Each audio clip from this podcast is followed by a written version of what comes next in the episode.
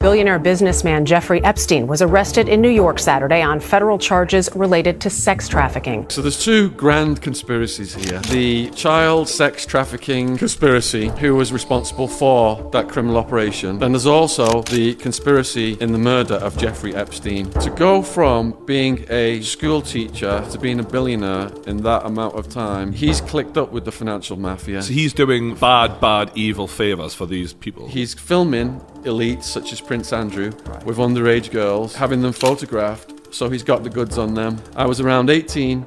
Epstein, Andy, approximately eight other young girls, and I had sex together. So even though she was 18 and it's not an offence, she is witnessing other minor children in this orgy with Prince Andrew. This is the worst scandal to hit the royal family. Yeah. Epstein had the paedophile island, and he also had the Lolita Express, a plane with a bed, so it was out of any legal jurisdiction. It's flying around. He's got the victims trapped, you know, in the, in, into the sky, basically on this plane, and the girls were servicing the customers. Bill Clinton is the sexual assaulter cocaine head, rapist, philanderer. He was on the Lolita Express, what was it, 26 times? Disgraced financier Jeffrey Epstein has taken his own life while he was behind bars here in New York City. If Epstein had have lived and this had gone into the court system, all that stuff would have been looked at. That's why Epstein had to go, Oh, because of the to. people that would have led to. So this is the book of contacts that was taken by the police and is in the court system as legal discovery for these cases. This How is many a very bad guy. If he's got you in his book, all right, there's a chance you're not involved, but it isn't a good look, is it? There's a lot of wealthy people in here, powerful people in here. It's amazing how many.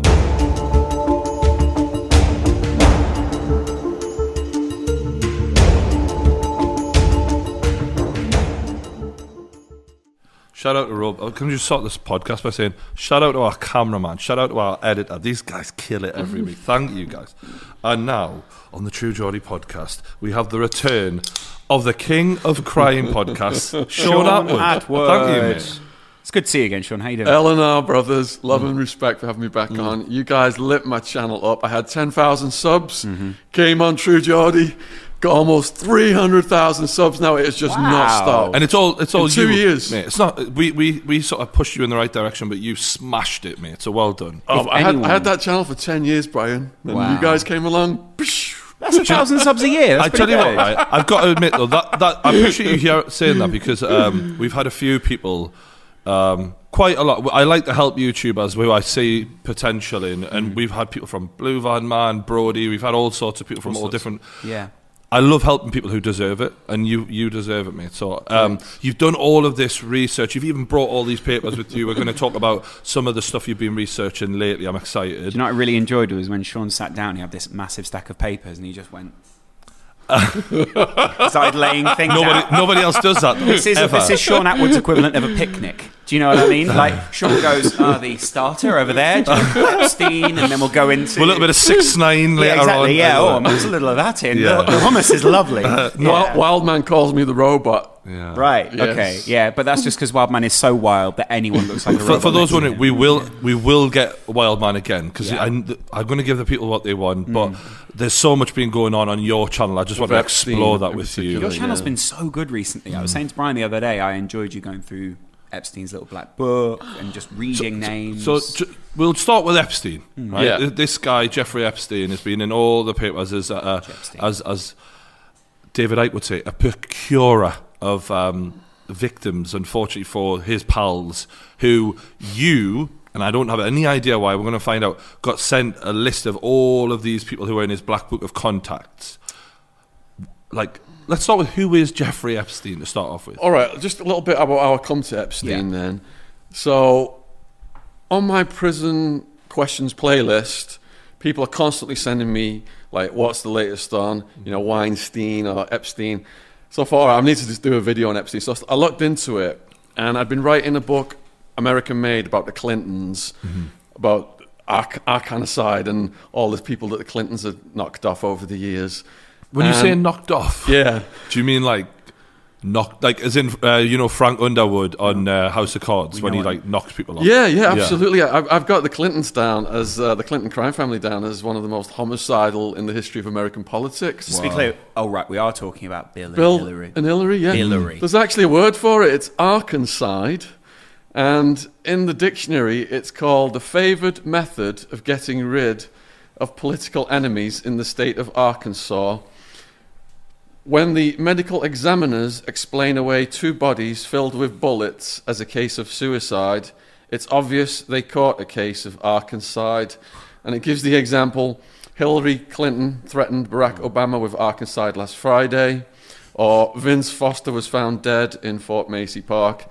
Clearly, it was a case of Arkancide. So Arkancide is uh, sort of another word for a clear murder that no one acknowledges as a murder. that probably the Clintons are responsible for in some Specifically them. Sure, within a conspiracy of others. Mm-hmm. Uh, I I was led to this conclusion writing the book American Made because it's about this pilot Barry Seal, mm-hmm. who's a CIA cocaine smuggling pilot. Mm-hmm. He's bringing all this cocaine from Central and South America into Mena, Arkansas. There was a, Tom Cruise was in the movie. Yes. Yeah. So the CIA are getting run by George H.W. Bush at this point in time and Oliver North. And they are the federal people in charge of this operation, but the state police was controlled by Governor Bill Clinton, who was the governor of Arkansas at that time. So the Clinton and Bush crime families were working together to bring this cocaine into the country, and then they were sending weapons south to Nicaragua. Now, two boys were out. And- And just to put a bit, little bit onto that, Yeah, Bill Clinton was literally so it was George Bush Senior, the dad, Yeah. then Bill Clinton, then George Bush Junior. If I'm right in thinking, Yes. so they really kept that country in the families for good. What was it? 18 years or something like that, 12 years at least. Something. they've worked together. And if you look at the last election, George H.W. Bush, Republican, actually voted for Hillary Clinton. Hmm. So I've started my new book out, which is called "We Are Being Lied to: The War on Drugs." Hopefully, it'll be out before Christmas. With the story of the Put that boy- in your I stocking. Christmas read. with the story of the boys on the tracks. Mm-hmm. So Don Henry and Kevin Ives uh, were out in the woods and they saw one of these drug drops, Mm-hmm. and then they were apprehended by the people protecting the drug drops, which was sanctioned by Clinton. Clinton was in charge of the security the state police. Mm-hmm. Next day, these boys are found side by side on railway tracks with a tarp over them, run over by a train. right. So the medical examiner, Dr. Malik, who worked for Clinton, and Clinton would not kick this guy out no matter what his rulings, ruled that Don Henry and Kevin Ives had smoked so much weed together, they'd gone into this psychedelic trance, lay side by side on the railway tracks, and the train had run over them. How high would you have to be to do that? It's, you know what I mean? it's completely It's impossible. realistic. They were also Completely so impossible. high that they considerately covered themselves in tarp. Yeah. Yeah. So these are on the list of Clinton body count. Remember Trump tweeted Clinton body count the other Really? week Yeah. over the Epstein thing? So this is how the Epstein thing links back to the Clintons. And and just to give you some examples of, of Dr. Malik uh, briefly here, some of his other rulings.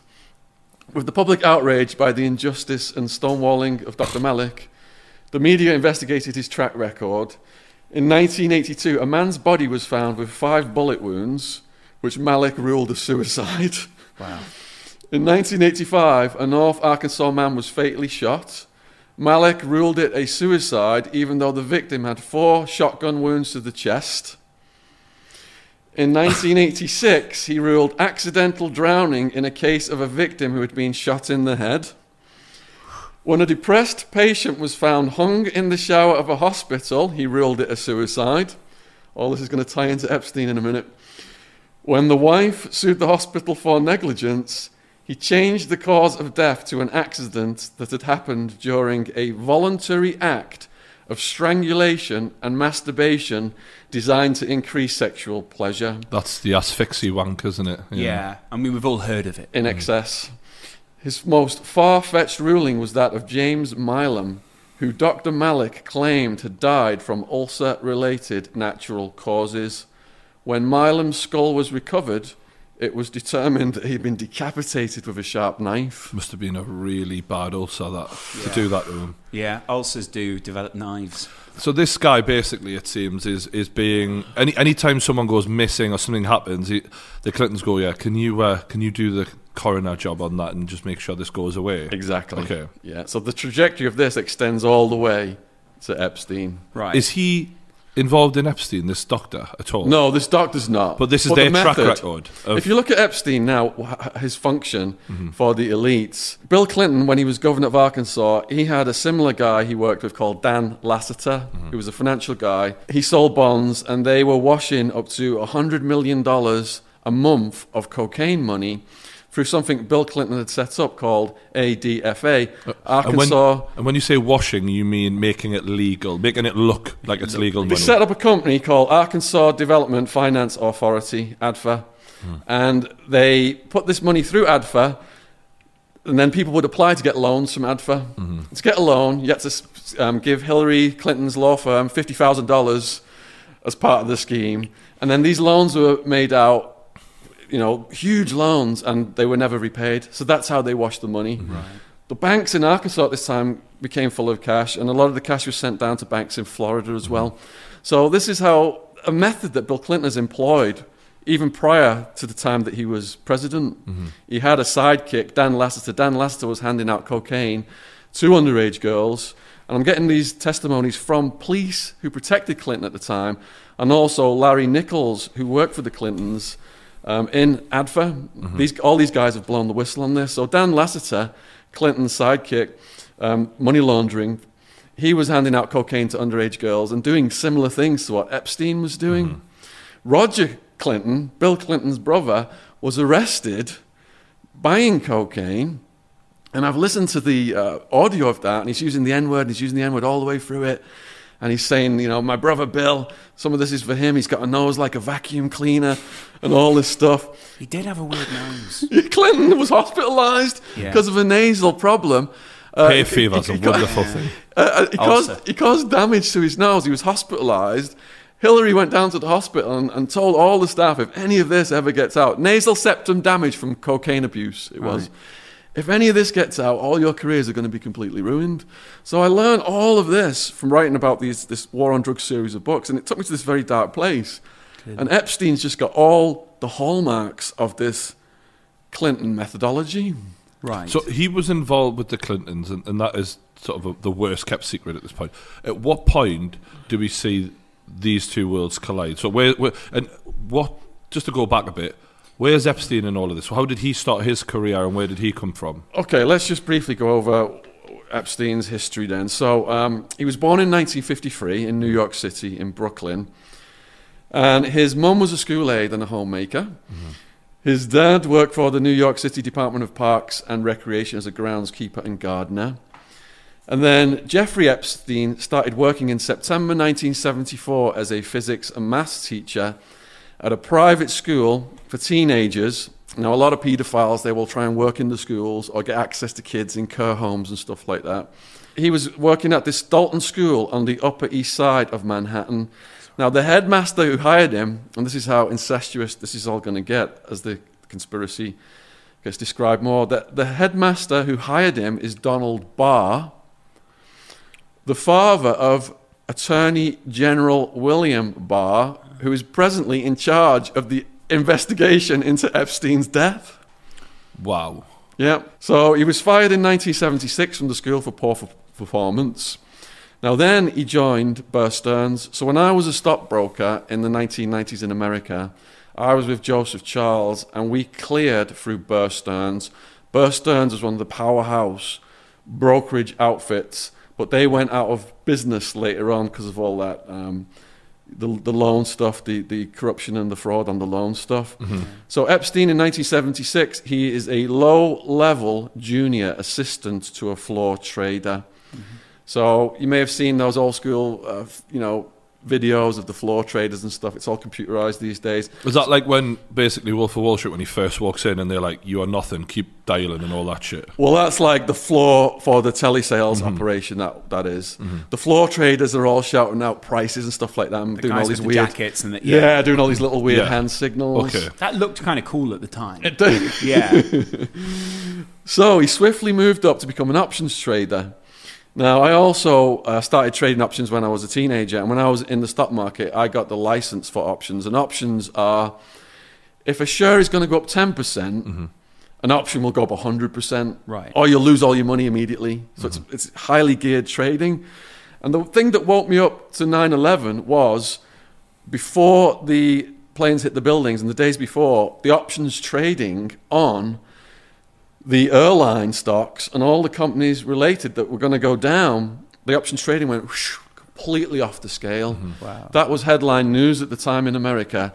And they said, look, the only people who could have known this were the terrorists. This is a case of insider terrorist trading.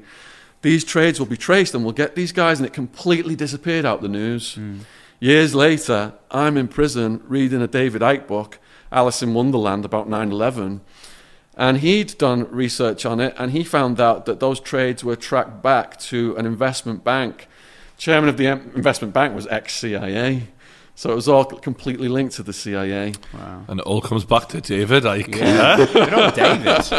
So at that point, I knew that the game was rigged. You know, people knew it was coming. There's no way those trades would have gone through otherwise. Do you think some people just also got lucky and sort of uh, went, oh, well, that's looking good. I'll get No, into that. because the average daily volume on these options trades, let's say it was um, a thousand contracts for like the past five years, a thousand Yeah. contracts, it suddenly went up to like 20,000, 50,000 Wow. contracts a day in the preceding days, higher and higher until it happened. Wow. It was so abnormal and such a multiple, there was just no way it could have been by accident. But that's almost uh, hiding in plain sight, isn't it? What the feds did then was they went to everybody who had knowledge of those trades and deputized them all after getting statements. And what that means, if you deputize someone, if they speak to anyone else about it, they go to prison. Right.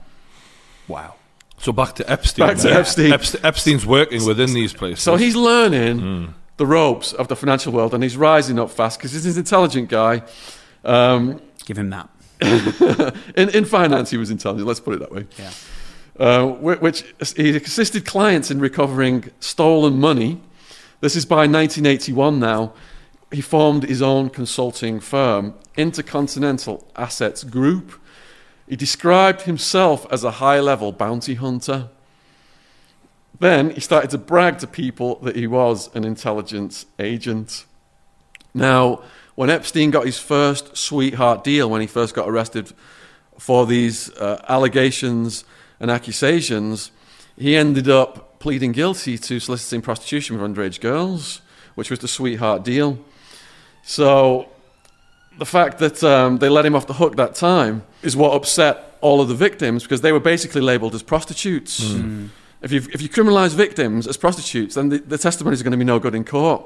But we're going to get to this later on, on the, on the, when the case reignites again.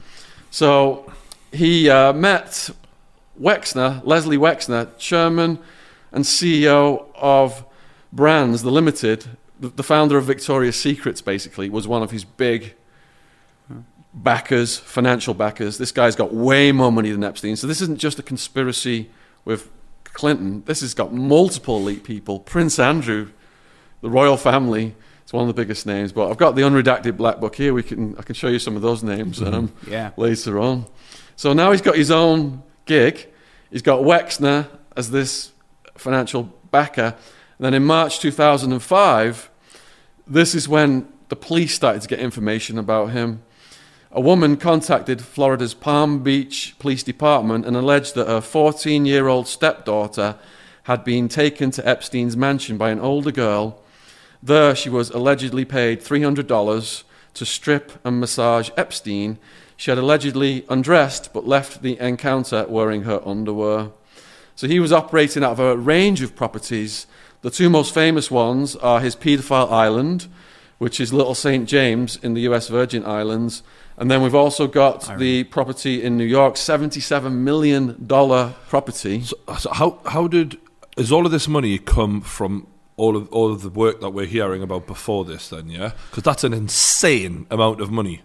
to go from being a school teacher from a modest background mm-hmm. to being a billionaire in that amount of time, he's clicked up with the financial mafia. Yeah. And when I described what Dan Lasater was doing for Bill Clinton earlier, I believe Epstein was performing that function to these Th- other elites. So this and- isn't just from playing the stock market, and, and No. this is this he's doing bad, bad, evil favors for these people. What are the biggest sources of income in the world for these people? Drugs and weapons. Mm-hmm.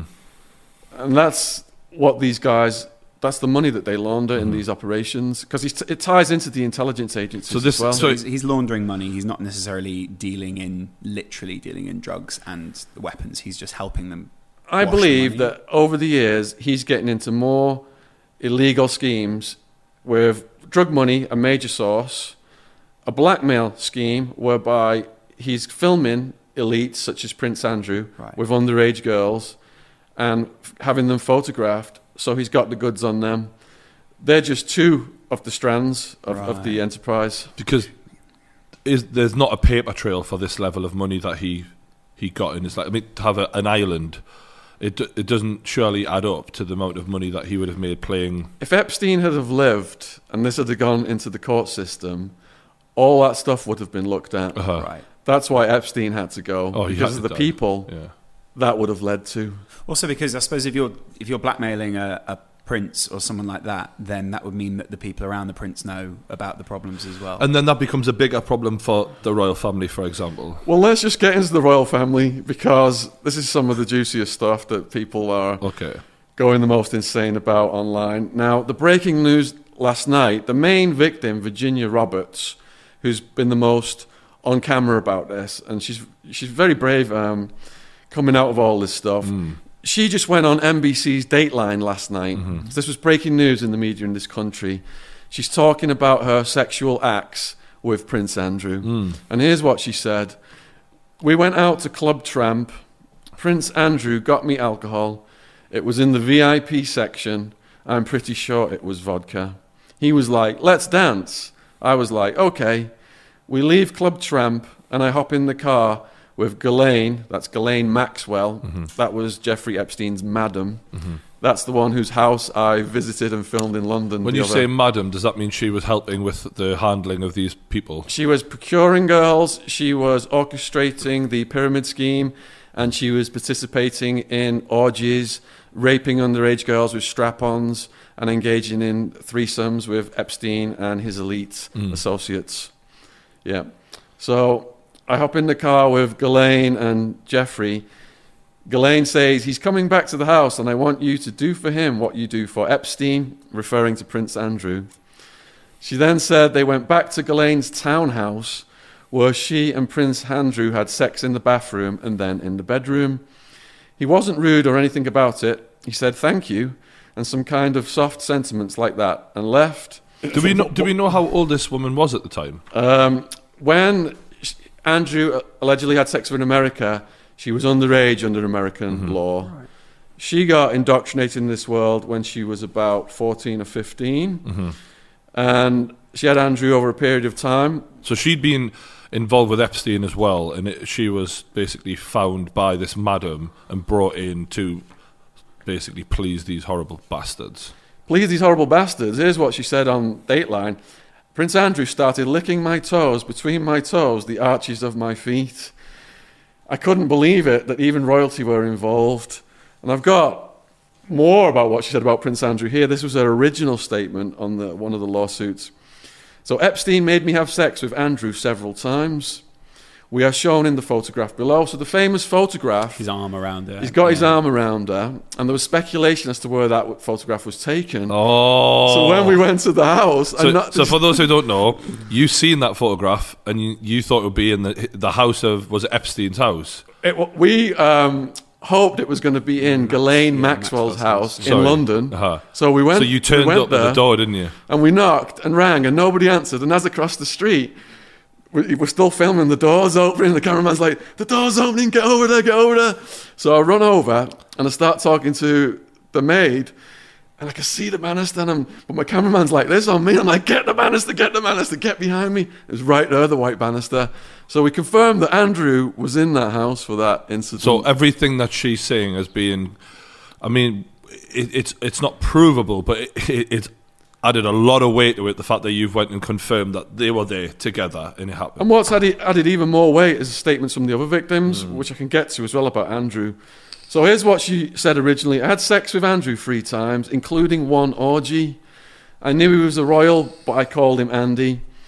One day was I, and I was in London. This is the townhouse. I got news from Maxwell that I would be meeting a prince. Epstein told me it was a major prince and I needed to exceed everything I had been taught. I was to give Andrew whatever he wanted to make sure he got it. Andrew arrived with security guards. They went out of the house and stayed out front in the car. It was just Epstein, Maxwell, and me. Inside, alone with Andy, I was int- introduced to him and we kissed formally, cheek to cheek. There was a lot of discussion about Andy with his ex wife and his ex wife Fergie. Then Maxwell said, Guess how old she is? And Prince Andrew guessed 17. Then they went to Club Tramp. Then there was the foot licking. He's really into the foot licking, this guy, isn't he? I don't know about you, but I'm like at this point he's really just even more disgusted, but not because of the foot licking. No, the foot licking's fine. It's it's obviously the, the reality of what the we're reality facing of here. the the, the if you do of foot licking with a with an adult who's fully into it, good luck to you. But this is disgusting. Generally, the It's- fact that these people are getting brought in by this Trafficked madam, girls, yeah. and it's it's Icke's been saying this for fucking decades, and he he nailed it. Like you know what I mean on on this. Whether you agree with David Icke on on a lot of his other theories, whatever. He fucking nailed it on this though. There's no one can take that away from It's the him. level of exploitation which kind of is quite Yeah. is awful. Like where you know, I don't know. I'm sort of imagining nights where I'm going to f- uh, adult friends' houses Uh-huh. as a kid and thinking how safe I felt, how nice it was to be able to go for dinner with someone, to be able to go out and have a good time. And these people are literally exploiting kids. And and the, like you said though, the, the weird thing is is the care, the carelessness of them, the, the confidence of them that, that's coming through. Of uh, you're you're paying her a few hundred quid, like you know, at the, at the level of risk that these people were facing, they felt untouchable. Clearly, where it's like ah, a few hundred quid, not like like if you're gonna keep this hush, like they're not taking the precautions at all. They're just being so whatever about it. It's called elite deviants, and they're so powerful. They know they're untouchable, Yeah. so they'll do anything. When these guys start to get caught in things, and there are lawsuits, I don't know if you've watched. Is it Untouchable? The Harvey Weinstein documentary Yeah, that's out. I haven't seen that. No, Well, there's parallels with Epstein and Weinstein. it's all the Steens. When the victims first get lawyers, Hmm. and then the lawyers contact these guys, they just send them hundreds of thousands of dollars, if not millions, as settlements and have them sign non-disclosure agreements. Yeah, Now which is what Michael Jackson did with his first victim as well. Now you'd think after that had happened a few times, you- you'd be like, okay, I, I need to stop doing this. You know, this is a crime. These women are getting upset. I'm paying out all this money. But no, they look at it like I can just pay these people off and keep doing it. And it just gets worse and worse. Mm. So it's a sickness. It really is. Mm. So to continue with Virginia Roberts' statement, so the day after the foot licking, she told Epstein that it went great. And Epstein said, You did well, the prince had fun. I felt like I was being graded. It was horrible to have to recount all these events and have to try to meet all these needs and wants. I told Epstein about Andy's sexual interests in feet. Epstein thought it was very funny. He appeared to be collecting private information about Andy. This is part of the blackmail scheme. now Well, yeah, he wants to know every single that. thing he asks for, doesn't he? Because Yeah. then later, at a later date, he's going to use it. When I got back from the trip, Epstein paid me more than he had paid me to be with anyone else, approximately $15,000. That money was for what I had done and to keep my mouth shut about working with the prince.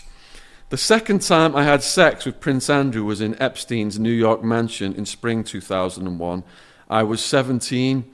Epstein called me down to his office. When I got there, Epstein was there along with Maxwell, Johanna Sjoberg, that's another victim, and Andy. I was very surprised to see him again. Epstein and Maxwell were making lewd jokes about Randy Andy. I had the impression that Andy had come there to see Epstein and to have sex with me. There was no other apparent purpose for Andy to be there. I was told to go upstairs with Andy and to go to the room I thought of as the dungeon, the massage room, but it was really scary looking. Mm-hmm. I had sex with Andy there. I was only paid $400 from Epstein for servicing Andy that time. The third time I had sex with Andy was in an orgy on Epstein's private island in the US Virgin Islands. I was around 18. Epstein, Andy, approximately eight other young girls, and I had sex together. So even though she was 18 and it's not an offence, she is witnessing other minor children in this orgy with Prince Andrew. The other girls all seemed and appeared to be under the age of 18 and didn't really speak English. The major co conspirators, as well as Madame Maxwell, is a guy called Jean Luc Brunel, who run the modeling agency out of France. And he was procuring East European girls, Russian girls, people from poor families. He sent Epstein triplets, 12 year old triplets, as a birthday gift who performed oral sex on Epstein, and Epstein was bragging about it for weeks. I'm, I'm a bit speechless at that. Yeah. The, my other sort of uh, question is: Do we know? So, was she basically sent home by these people? So it would be come perform the act and then go home, or was it she would be living in the mansion with him and sort of? Or do you not know that? She was a runaway at first, but in other statements she talks about um, her dad being with her and then her going in somewhere. So I think that her relationship with her family was tenuous because a lot of the people that they targeted didn't Lonely, have that strong Oh, they- family they're lonely people. structure. Make no mistake. Yeah. If, if you end up being controlled in this sort of way, like we looked at the uh, the R. Kelly documentary, it's it's very rarely from people who come from loving, caring families who who will allow this to go on, who, who will who will let you just not call home for months on end. I'm not innit? being funny, It's but- it's people who are easy targets. I'm not being funny, but I feel like R. Kelly at this point is beginning to feel like a distraction from everything else. Do you know what I, I'm not saying he didn't do terrible things, but they're I know almost you- like, look at what he did. He's terrible. We're the good guys for exposing these. Well, people, uh, R. you know what I Kelly, mean? the, the difference between these guys and R. Kelly is R. Kelly didn't have the infrastructure to keep going. He didn't have the money that the we're talking about a different level, aren't we? Here, we're not mm. talking about an entertainer who got rich. We're talking about wealthy. If you want to know the level, just read some of the oh, names of circles I'll, I'll have a couple of these. can- like, in Can this. In let's this. let's just cover this very very quickly. so you got sent this, didn't you?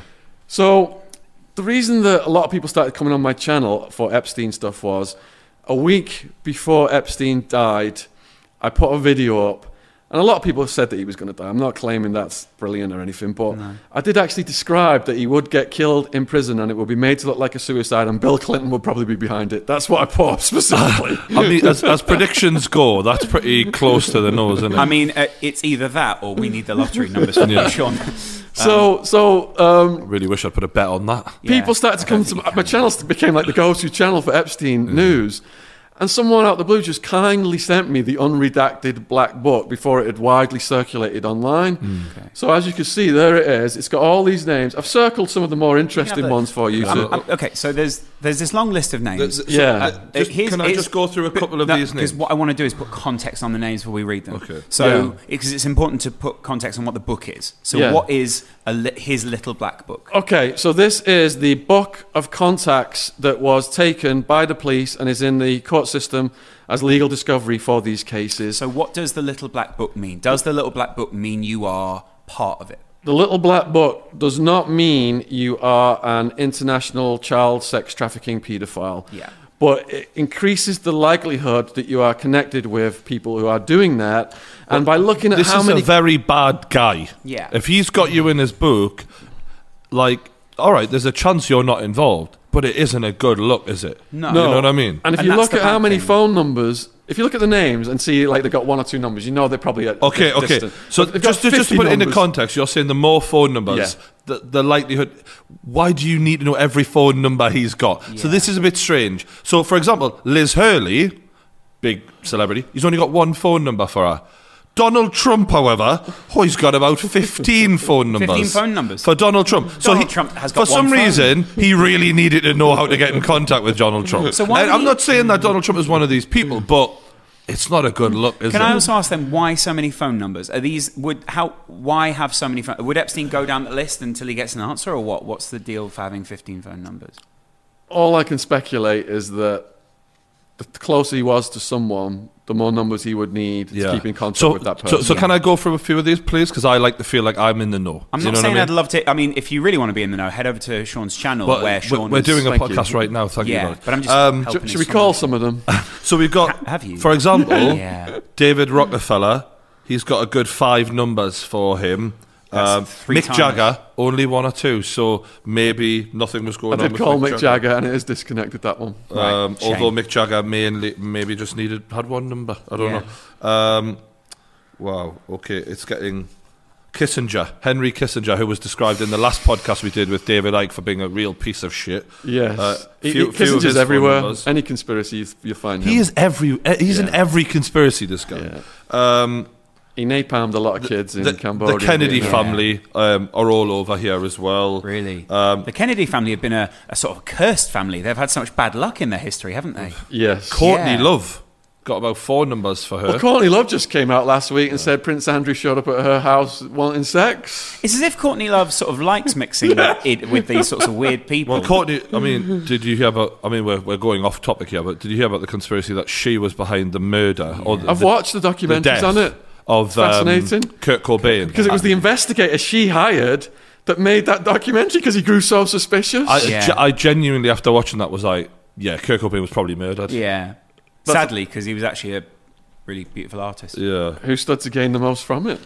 All those rights. Yeah. Um, so yeah, there's, there's a love. lot of like lot of basically wealthy people in here, powerful people in here.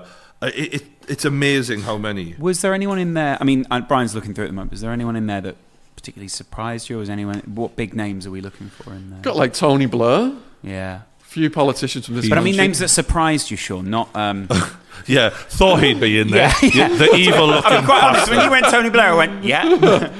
People like Naomi Campbell. right. Okay. There's a few who I'm a bit disappointed in. Chris Tucker. Was there a lot of numbers? Chris Tucker. One, two, three, four, five, six numbers for Chris Tucker. See, I really, um, I've got to be honest. I really loved enjoyed Rush his Hour. stand-up. Did you like Rush Hour? Yeah. I love Rush Hour. I hope Jackie Chan's I'll not never in there watch as Rush. Hour again. I'll be honest as well. I really enjoyed Chris Tucker's stand-up. so It was far, great. no Jackie Chan. Thank God. Um, yeah, and you're this down is, to this is madness. Yeah. Are there any? Um, there's no Jay Z or Beyonce sort of. No. good. Just checking. Just checking. Definitely not Kanye. Yeah. Kanye's, Kanye West not in yeah, there, Kanye's into thick women. I Yeah, respect Kanye's it. into Kanye. If anything, yeah. massage in like just like just so many fucking numbers. Um, Who's And Massage? uh, with it, with it, I love I love some of the little. What I'm realizing, and he's put, he's putting them. things for himself to remember later. Likes so massage, like yeah. massage in Paris. He's got I'd say about twenty numbers here. So it's like Debbie, Mary, and then in brackets next to one of them, he's put um, Stefan in brackets. Better than Gypsy. So like just so he knows like Yeah, which one was grading them again. That probably means like hand job. I Check would this imagine. one out. Right. David Copperfield, the magician. Wow. I mean, yeah, he could make things disappear. This is mad, isn't it? Wow. All right, so we get we, we get the point. There's a there's a fuck ton of very famous people in there. In, in- like you're talking Trumps, you're talking the biggest of the biggest people, mm-hmm. Rockefeller family, Did Tony it say anything Blair. about a golden shower next to Trump? It's- it didn't. Just checking.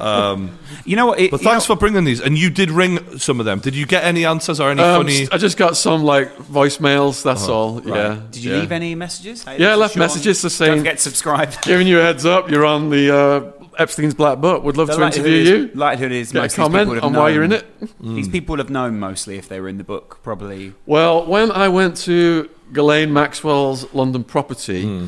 one of the names in the Black Book was the pub opposite the street. Oh, really? The Nag's Head. Uh-huh. So it had the names of the owners, him and his wife, and the phone numbers.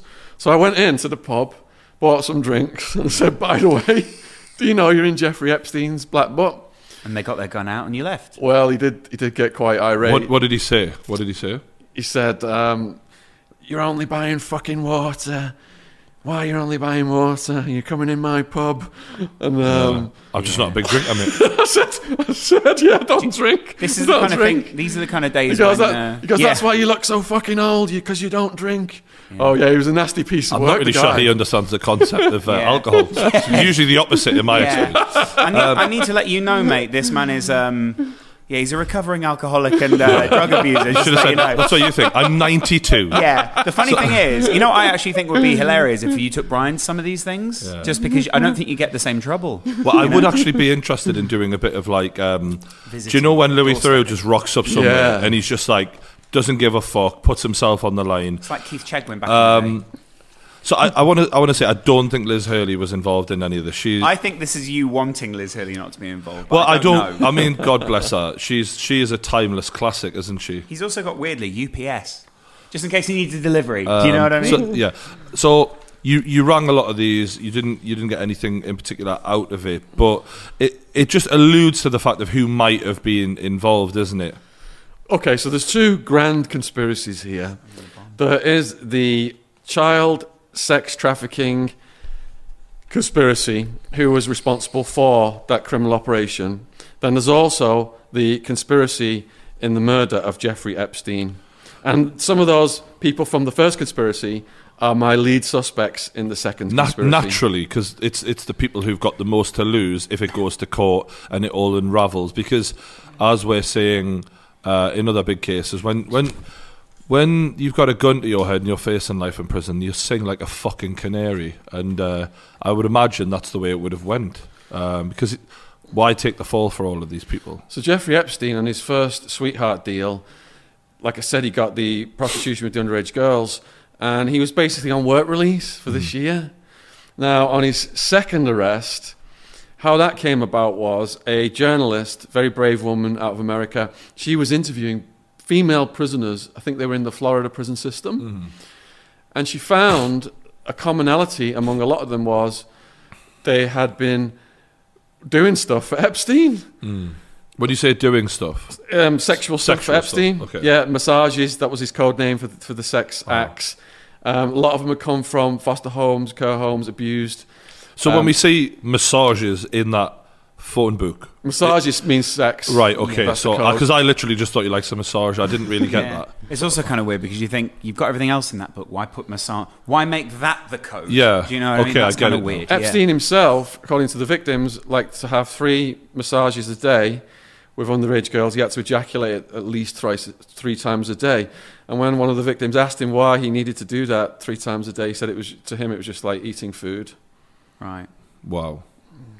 He just needed it like. Well, he so we're food. talking. He didn't. You know when the people describe uh, these like predators as like just like hungry, eat like animals almost. Like we're, we're we're talking about someone who is just an animal. Like at that point, he's not thinking. He's just fucking Yeah, basically. uh. you want they do almost it, it's not really a everyday mentality is it these people are sort of turned over time to become this kind of character psychopathic child predators. Um, it's so, it's it's unique. Yeah, it's, there's not many. I don't believe there's many at that level of wealth. You know, Bill Clinton's got that. With he was on the Lolita Express. What was it? 26 times. so. So can you explain what that means? The Lolita Express? Okay, Express. so Epstein had the paedophile island, Uh-huh. which I mentioned earlier, and he also had the Lolita Express, which was a, a plane with a bed. So it was out of any legal jurisdiction. It's flying around. He's got the victims trapped in this, you know, in the in, into the sky basically on this plane, and the girls were servicing the customers on the Lolita Express. Now, one How of do you know Bill Clinton was on this? Sorry. Okay, one of the things that gave me a head up on who the conspirators are, the main suspects in the murder, are the people who protested the most about their innocence. And right away, Bill Clinton came out and disavowed Epstein. He then said he'd only been on his planes four times. But according to the flight manifest, Okay, so this is the log that will have yeah, it. he's- Exa- Clinton was on it almost 30 times that we know of, at least. if you're going to have a paedophile plane why keep a log manifest why why uh, is that sort of the law, though, that if someone Yeah, gets the- on a plane, there are you- aviation laws. right? That's So you it. have to log every person who gets on that Yeah. Plane, which Okay. makes it sort of a stupid plan in the first place Well, it's also very Yeah. stupid of Clinton to say only four times when he's going to be rumbled for it. So, Well, so they, they did, can, did they it can come do whatever out? they want and get away with it, so they don't Ha- has it has it come out that he's been on, or is it just you and a few others? No, it's this? generally accepted that Clinton has lied, that Clinton was on this Lolita Express almost 30 times, Mm. and that Clinton is deep in the mix, and that Yeah. Epstein it follows the trajectory of Arkansas. Mm-hmm. And people wonder why Hillary found it so easy to forgive Clinton for fucking Monica Lewinsky, and it's like that was literally the tip of the iceberg, And, uh, and that she was, that, well aware of it. That Monica Lewinsky thing was a publicity smokescreen for Mm-hmm. all the other stuff that was going on in Clinton's Uh-huh. life at that point in time. He had multiple rape suits filed against him that he settled out of court. All right. So when you saw Hillary doing speeches and people showing up with Billy's a rapist T-shirts during the election campaign, that's what that what was all about. And Trump actually brought to one of the events, he brought Bill's rape victims that he settled with. They were all next to him in, in a row in, at one of the events. so why um Trump doesn't give a fuck, to be fair, like does he? Trump has already said that he knew uh, Epstein was a womanizer, but the difference between him and and Epstein was that Epstein liked underage girls. So he why said is- he liked why- girl, young girls. so has Epstein got Trump's number so much in his book Well, they're all in the mix together, aren't they? They're just different mafias. Right, but so Trump isn't exactly blameless in this, or he's not. We just don't have any proof of what he's All done. these are different mafias that are at war with each other. You've got the Bush and Clinton crime families working together. You've got the Trump mafia working against the Clintons. They're saying he's working with the Russians. It- it- it's- They're all. It's, it's just war, It- it's, warfare. it's funny. It, it literally is just like gangsters, isn't it? But at, at such a level where they're un, they're untouchable. They're untouchable. and They don't have to raise a finger. They could kill anyone anywhere in the world. Uh-huh. So uh, Yeah. they're all, but the, at the same time, it doesn't it doesn't feel as glamorous as the real mafia. That doesn't feel as nice. Or Well, yeah, they don't have the accents or the music. But Well, not only that, they're or the not tr- meatballs. They're also doing it. So the mafia, for me, always feels a little bit like they're trying to maintain a community. Mm. There's something about it. Do you know what I mean? It's like self-policing in Italy in some ways. And I know mafia did terrible things. These people are just doing it all for self-interest. Well, and it's old sexual school Italian pleasure. mafia. You don't harm women or kids. Yeah. Mm. But these deviants, you know, just trafficking girls from Eastern Europe that are kids and then having orgies with them and having them f- have sex with each other with strap-ons. That's a different level, isn't it? Yeah. Are you concerned that you might not have your facts right in regards to pointing the finger at the Clintons? Have you, have you naturally investigating this before you go out on a video and say these things? You got to think, I better fucking have this right because you haven't got a. Um, You've got a lot of evidence, but you haven't got the, the picture, the, the the thing that proves that Clinton did it. You've got 27 times on a plane that was used in a lot of sex crimes, but you haven't got the final piece of the puzzle here. Are you concerned that you might have it wrong? And you never will with the Clintons because it all gets swept under the carpet.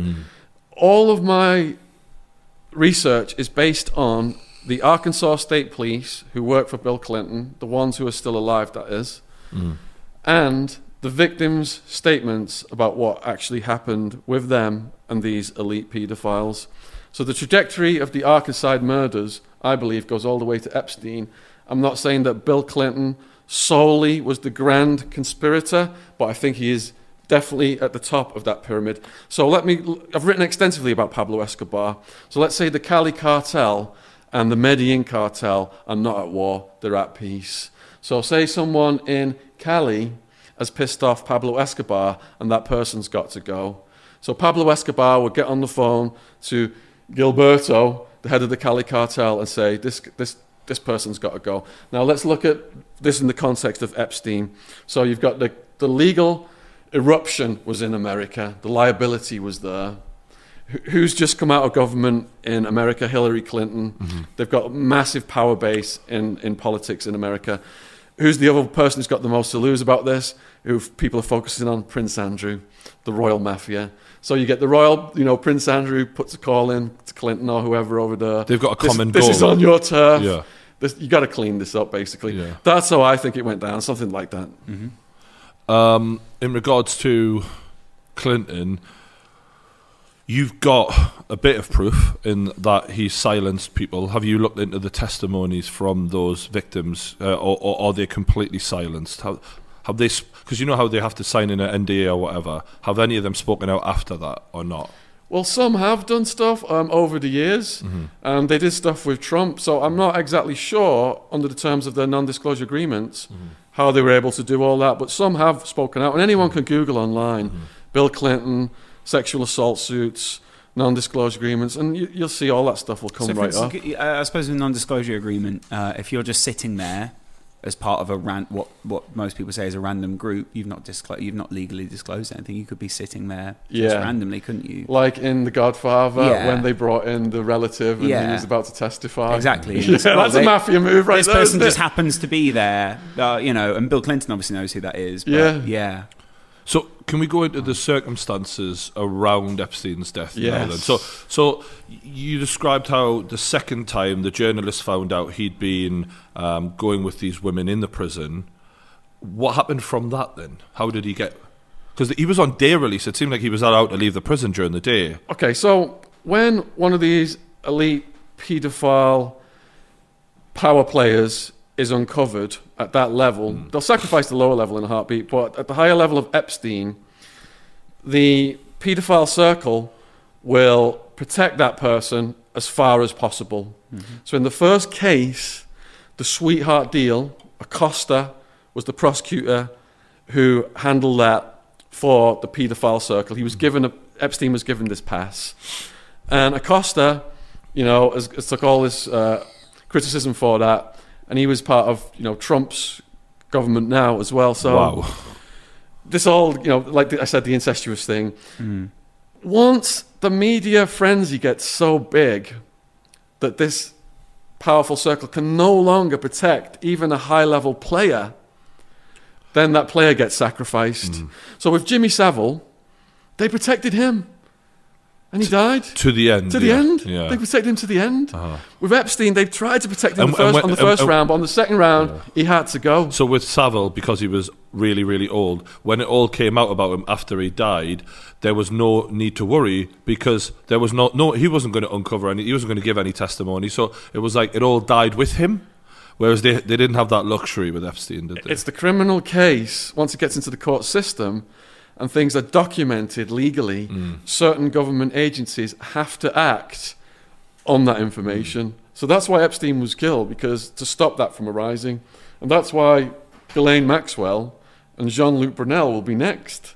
So, so before we get into Yeah. that, uh, the second the second case happens after that brave journalist who you mentioned um, uncovers more of his issues. Yeah. Is that what led him to go into this prison cell where he eventually killed himself? Well, allegedly killed himself. They couldn't protect him anymore. Mm-hmm. He's now saying that he's going to start giving up names. He says, I'm going to give up five names because he uh-huh. wants to cut a deal to try and get his sentence reduced. He's getting legal visits all day long. Mm-hmm. There's no way he thinks he's going to lose this case. Again, he's thinking, I'm going to play the system. He's got this thing called a double jeopardy motion filed in the court system. And what that means is you cannot be convicted twice of the same crimes. Mm-hmm. So, and here we go again, round two for the same crimes. So he, mm-hmm. he's- he thinks he's going to play the system again and get out of it. He's even telling his lawyers, you know, this is going to work out. Even right up until the end, he's got all these legal visits all day long. He's in good spirits. But if you go to three weeks prior to his death, that's when things, the weird things started to happen. Mm. So we've got the two grand conspiracies that are described, and we've named some of the major players. And there's probably a lot more people out there that are co-conspirators. But now we've also got to look at the methods of the murder and the instrument of the murder and how that was played out.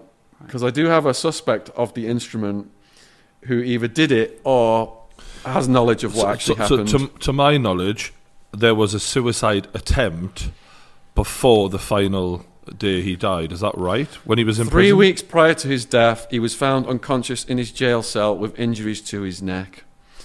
Now, in prison, there's a rule when you go in. I think we talked about this in Wolf of Wall Street 1, mm-hmm. where the gang members come up to you right away and it's a charge check. What are your charges? So if you've got a sex offense, it's KOS, kill on sight. And these gang members will do that right away if you know you- you're going to get attacked at the very least. So they put into Epstein's cell this massive guy, Nicholas Tartaglione, who's murdered four dudes in a drug deal gone bad. He lured them to his brother's nightclub, I think. Four dudes. and, and I think they were buried in his garden or something like that. This guy was also an ex cop. Mm-hmm. So he's got ties to law enforcement as well. Now, the natural order of things in prison is such that if you've murdered four people and someone gets put in your cell that is a sex offender, I don't know any case where that guy would not attempt to murder that person, even without getting paid off to do it. Mm-hmm. But I also believe that the, there's a possibility that this guy's facing the death penalty. Someone could have said, hey, you know, do us a favor here and we'll only give you life in prison, or we'll give you 25 and you'll be up for parole after 25. There could have been some kind of quid pro quo like that. Because if you look at photos of this guy, Nicholas Tartaglione, it's like, oh my Are they, are they just are they openly available online? yeah, Nicholas Just Tartaglione. might be worth Google images. Put, boom. put, put Epstein's cellmate, Nicholas Tartaglione, and um, yeah, you should flash a photo of that up on the video just so people can Oh, see. I- our editor will be right. Wow. on if ever there was an What, is he a big guy? Fucking hell. if ever there was, if ever there was a, look? He's got a lot of dogs though. It's quite sweet, really, isn't it? Yeah. Mate, he's a fucking giant. He's a killing machine, yeah, isn't he? uh, squeezing someone's head off their fucking shoulders for him wouldn't be too much trouble. He could rip Epstein's head straight Yeah, off. No problem. Yeah, Pop it off. Yeah. Okay, so, So, let's go back to the three he, weeks. he looks like your worst nightmare as a cellmate. Oh my god, he looks even bigger in that. Look at that. Yeah. Let's Did you get to go. that size in prison? They get steroids smuggled in. No shit. So Epstein is found unconscious in the cell three weeks prior to his death. Epstein said to his lawyers that he was attacked by this guy. And after the incident, he was placed on suicide watch. Six days later, on July 29th, he was taken off suicide watch and placed in a special housing unit with another inmate. Epstein's close associates said he was in good spirits. Now, if you're going to take someone out in prison, you've got to make it look like a normal method that prisoners use to kill themselves. Mm-hmm. And there's all kinds of different methods prisoners use to kill themselves. Mm. So you go hanging, you know, people can just get bed sheets, uh, try and hang from the, the ceiling or the windows, or, or, or they can just lean without even Really? put their own weight on them, or flush the sheet down the toilet and, and lean it. I had uh, ex prison guard on my true crime podcast, Neil Samworth, and he was talking about he found a corpse that was just leaning like that forward. That's how he'd hung himself. Um, hot shot, which is an overdose of heroin. 90% of prisoners injecting drugs where I was housed. Gang member doesn't like you, sticks a needle in you, overdose heroin. Guards find that. That's just another dead junkie as far as they're concerned. Mm-hmm. Jumping.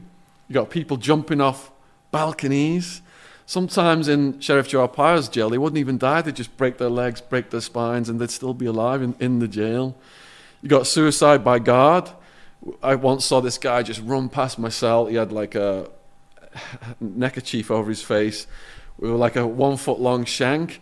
He's at the fence just yelling at the guard, yelling, yelling at the guards. They bring out a SWAT team with live rounds and they're all just facing him and they're going to just mow him down. But he, he, he backed down at the last minute so they didn't kill him. But yeah, if you wanted to just run at them, Yeah. and have yeah, they're gonna just wipe you out. Yeah, exactly. You Then- die pretty quick that way. Yeah. Then you got hunger strike, and you got people doing crazy stuff like drinking bleach, eating razor blades, all kind. So of all of those methods, if you're going to whack someone in a jail, I, I reckon hanging and hot shot are going to be the two easiest to facilitate to get away with it. And and hanging seems like the one that would be the most um, believable uh, that he did it, and therefore, right, there's nothing to say here. Let's all move on with Yeah, our I mean, lives. how easy is it to just choke someone out and put them Yeah. to sleep? Well, yeah, I- I mean, if you watch any UFC fight, you'll know how to do that pretty quickly.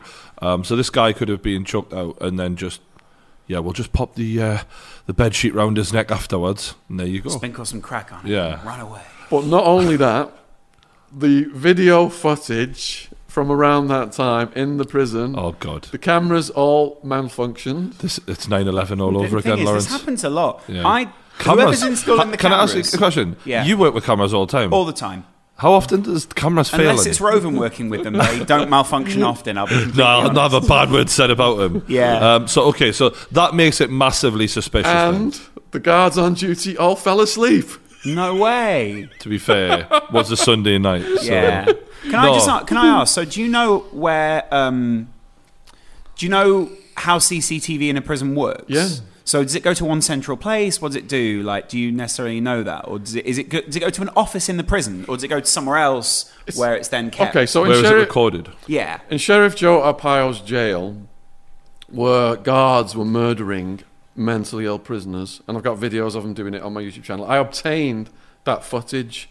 So You that know, you, just to be clear, Yeah. you know, Shaun, earlier when you said, "I don't know why I'm getting demonetized." I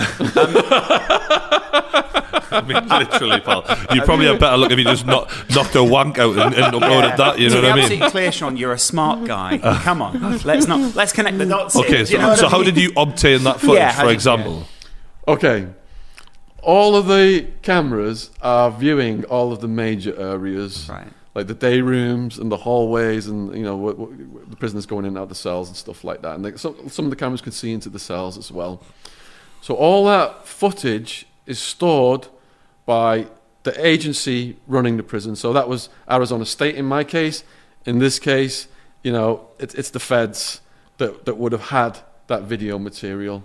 Now, that video material becomes obtainable when there are lawsuits and people suing court, and it forces the prison to release the footage. Right. So, in the case of the clip I got, family members of the victims of the guards sued the jail, and the jail was forced to release that video footage through the federal court system. Right. Mm-hmm. So that's how this footage comes out through the courts. But if the cameras have malfunctioned, You you, can file suit all day long. It's never going to come out. Mm-hmm. If the guards have fallen asleep, and if Nicholas Tartaglione has got earbuds in that night, so he conveniently can't hear anything, Mm-hmm. And Big, big men, we need earbuds. Yeah. But to be fair to them, I respect that. Yeah, I mean that must be terrible. So Nicholas was not Epstein's cellmate at this point in time. So a lot of people are saying, so obviously Nicholas didn't kill Epstein because he was been moved to a different cell. This was after the attack had happened, so they This moved. after, after the first attack. all right, so they moved him on after in a, na- in a neighbouring cell, though. Now, it is not difficult for prisoners to open their cell doors and go into other prisoners' cells. I've seen not- it happen. Are they not locked off though? Yeah, they got all kinds of different ways of getting in people's doors. Okay. They jimmy the locks and they put things in the locks, and before people get locked down, they put things in their locks. Okay. So And, and if the prison guards are like, yeah, let's just let this happen, then it's a very, very easy then. Okay. Yeah. Tartaglione, I believe, is at the top of the murder suspect list. Mm-hmm.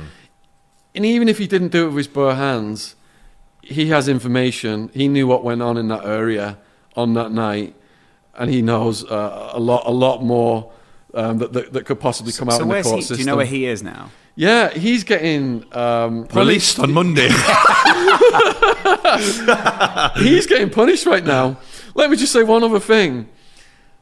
The injuries that have been released to Epstein's neck, he had a hyoid fracture.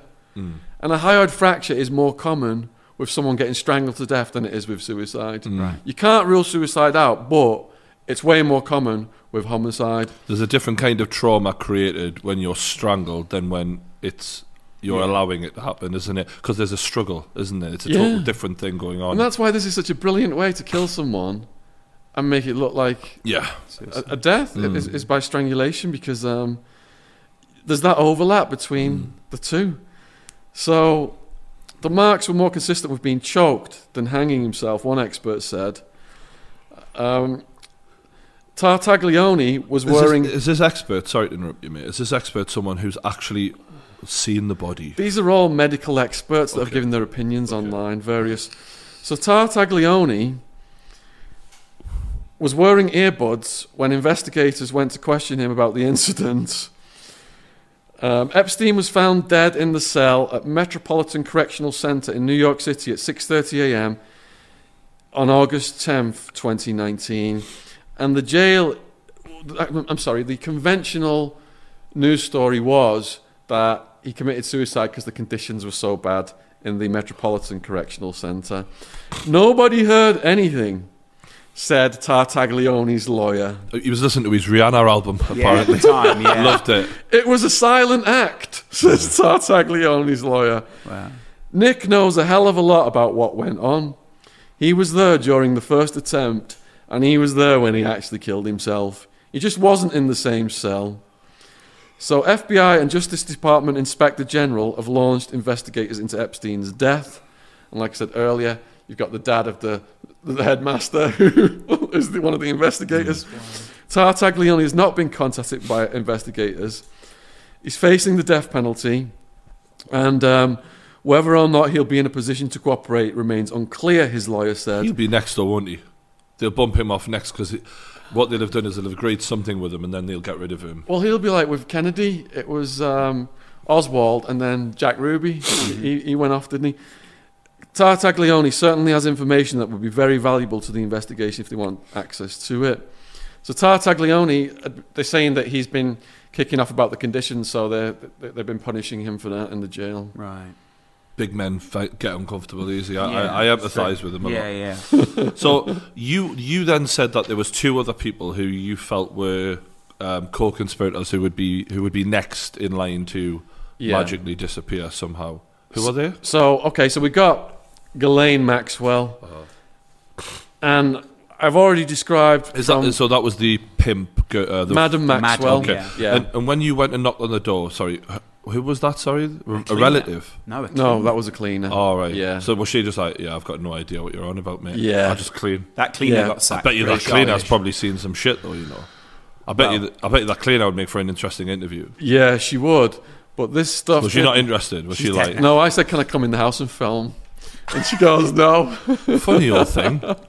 Sorry, can I come inside with this camera? I, yeah, I think I'll tell you little what though, like on the basis of you know, I'm, there's probably a, there's probably people who m- may have died in that building, or, or, or there's or there's a lot of dark shit going on. And If you fact look at that the Maxwell family history, yeah. yeah. and the fact that you're knocking on that door and trying to expose this, you're doing good work, really. So well done, mate. Thanks. Yeah. All right, so I've got Ghislaine pegged as conspirator B. Right. So Epstein is A, conspir- um, Ghislaine's B. So in my case, there was over 100 people, co-defendants arrested. Okay. And the prosecutors, they give everybody a letter of the alphabet. Mm. So I was A, Wild Woman was B, Wild Man was C, and so on and so on down, down the Okay. So obviously, naturally, the you know the first letter is going to be the most powerful person. Then. Yeah. So, Ghislaine, I've I've come to this conclusion because of multiple witness victim statements, and I'll just read some of the other girl who was present during this stuff with Prince Andrew. This is what she said. This is Johanna's statement. Mm-hmm. They lured her from school to have sex with Epstein under the guise of hiring her for a job answering phones. As with Virginia, Madam Maxwell approached Johanna while trolling Johanna's school grounds. She lured Johanna into her and Epstein's home, offering them this job, but the pretext only lasted a day.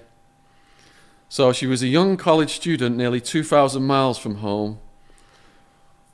She was instructed to massage Epstein, and it was made clear that her purpose was to bring Epstein to orgasm during these massages so that Ghislaine did not have to. And when did you first meet Maxwell? This is what she answers 2001, March, probably. End of February, beginning of March. And how did you meet her? She approached me while I was on campus at Palm Beach Atlantic College. And how long did you work in that position answering phones? Just that one day. And what happened the second time you came to the house? At that point, I met Emmy Tayler, and she took me to Jeffrey's bathroom, and he was present. Her and I both massaged Jeffrey. She was showing me how to massage, and then he got off the table. She took, she got on the table. She took off her clothes, got on the table, and then he was showing me moves that he liked. And then I took my clothes off. They asked me to get on the table so I could feel it. They both massaged me. Who did Emmy work for? Ghislaine Maxwell. Did Maxwell ever refer to Emmy by any particular name? She called her her sex slave. Did Jeffrey ever tell you why he received so many massages from so many different girls? He explained he needed to have three orgasms a day. It was biological, like eating. Was there anything you were supposed to do in order to get the camera? I did not know that there were expectations of me to get the camera until after Maxwell had purchased the camera for me, and I was over there giving Jeffrey a massage. I did not know that Maxwell was in possession of the camera until later. Hmm. She told me, called me after I had left, and said, I have the camera for you, but you cannot receive it yet because you came here and didn't finish your job, and I had to finish it for you. And did you? What did you understand her to mean? She was implying that I did not get Jeffrey off, and so she had to do it. Do you mean bringing him to orgasm? Yes. Based on what you knew, did Maxwell know that the type of massages Jeffrey was getting involved sex acts? Yes. What was Maxwell's main job with respect to Jeffrey? Beyond companionship, her job, as it related to me, was to find other girls that would perform massages for him and herself. Then she testified about the acts that occurred with her and Prince Andrew. So this is a separate testimony now about Andrew. Hmm. When they were at Epstein's Manhattan mansion, tell me how it came to be that there was a picture taken. I remember someone suggesting a photo, and they told us to get on the couch. And so Prince Andrew and Virginia, that's the other victim, sat on the couch and they put a puppet, a puppet on her lap. And so then I sat on Andrew's lap, and I believe on my own volition, they took the puppet's hands and put it on Virginia's breast. And so Andrew put his on mine. and her testimony corroborates Virginia's testimony how they were recruited under a ruse of legitimate jobs to bring them into the household to have sex with Epstein. And it corroborates how Virginia's account had been lent out to Prince Andrew, and also how Prince Andrew used a puppet to touch Virginia's breast while using to touch while using another hand to touch um, Johanna's breast. Right. Okay. Yeah. So That has makes Prince Andrew answered a single question about this? When this was blowing up two weeks or so, two or three weeks ago, Andrew, I think he was in Mallorca in some big property down there with Fergie. So they were at the Royal Palace, not the Royal Palace, um, Balmoral, is it, with the Queen. But then the old boy showed up, what's his name, Prince Philip, who doesn't get along with Fergie. So they had to skedaddle and they went off and hid.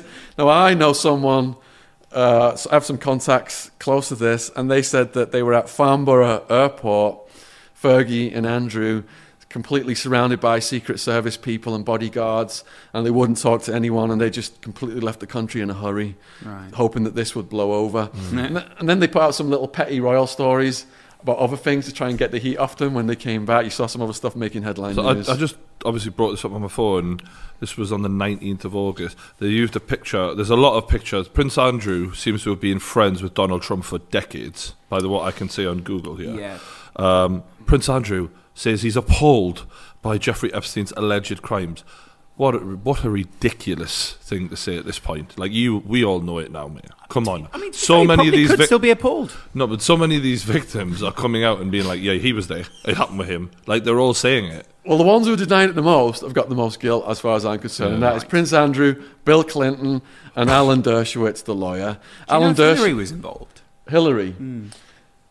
Okay, so Bill Clinton is the sexual assaulter, cocaine head, rapist, philanderer. Hmm. Hillary Clinton is the balls of the operation and the brains. From my research, that's what I've been led to believe. His early victims with the sexual assault suits that was settled, Hillary Clinton had people, private investigators, finding out all of these early assault victims, not because she was jealous of Bill and she was going to tell him, him off, but to have people go and threaten their lives so that his ascendancy to the presidency would not be impacted.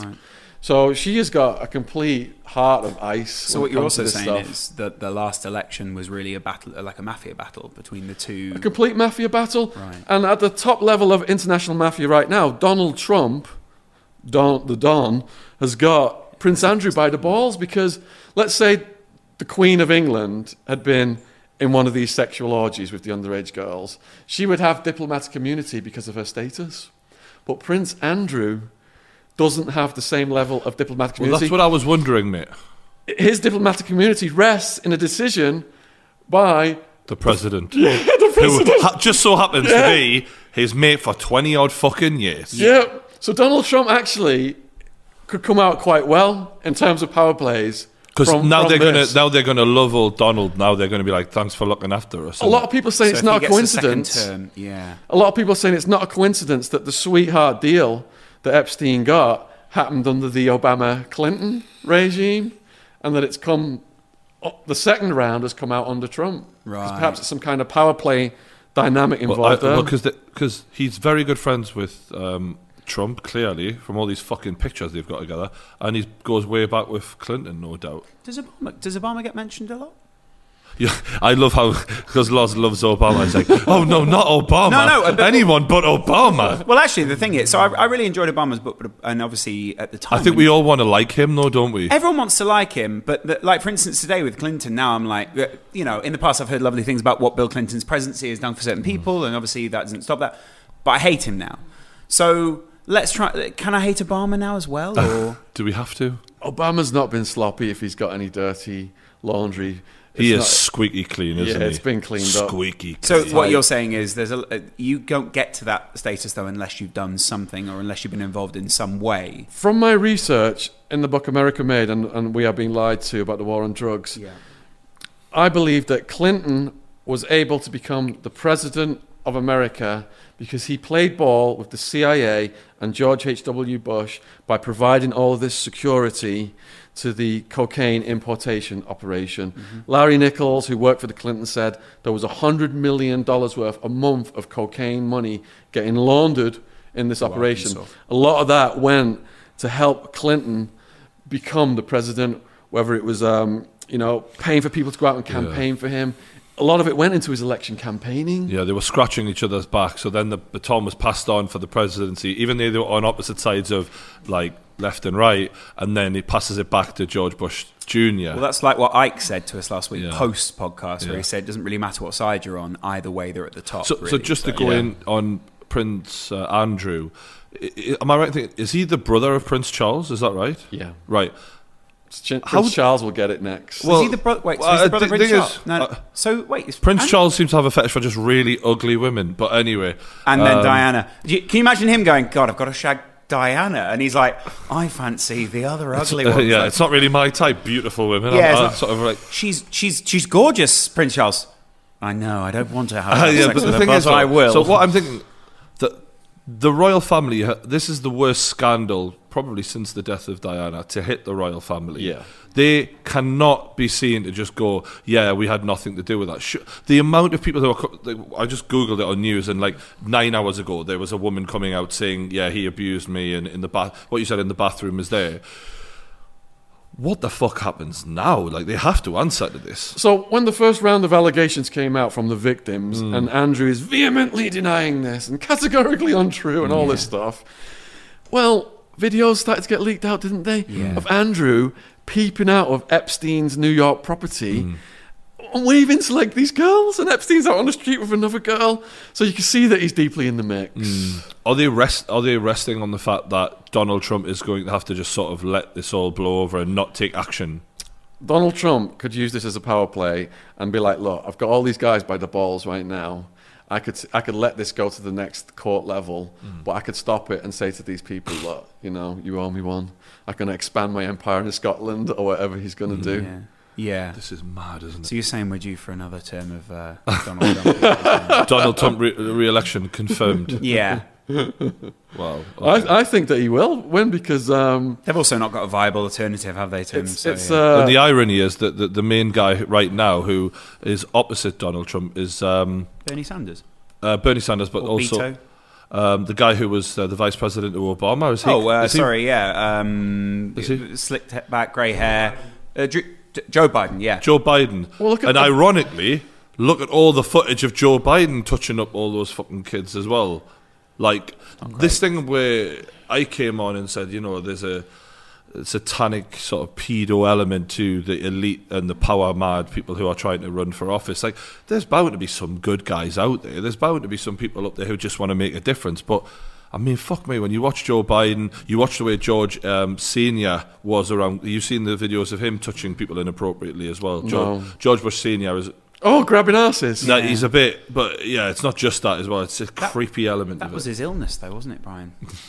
um, what, You've heard, yeah, he's a you've bit, heard the illness excuse. I His don't hand think you can was- get to the presidential level unless you're going to play ball with these guys. Yeah. Or they've got the goods on you for something deviant that you've done, like with Clinton, all the stuff he did with the What did women. Obama But do? when, when drugs. when Icke first started coming out with this stuff, going basically, you are videoed or photographed doing inappropriate things with a minor or whatever, and then they've got you forever, and then they can basically control the decisions you make.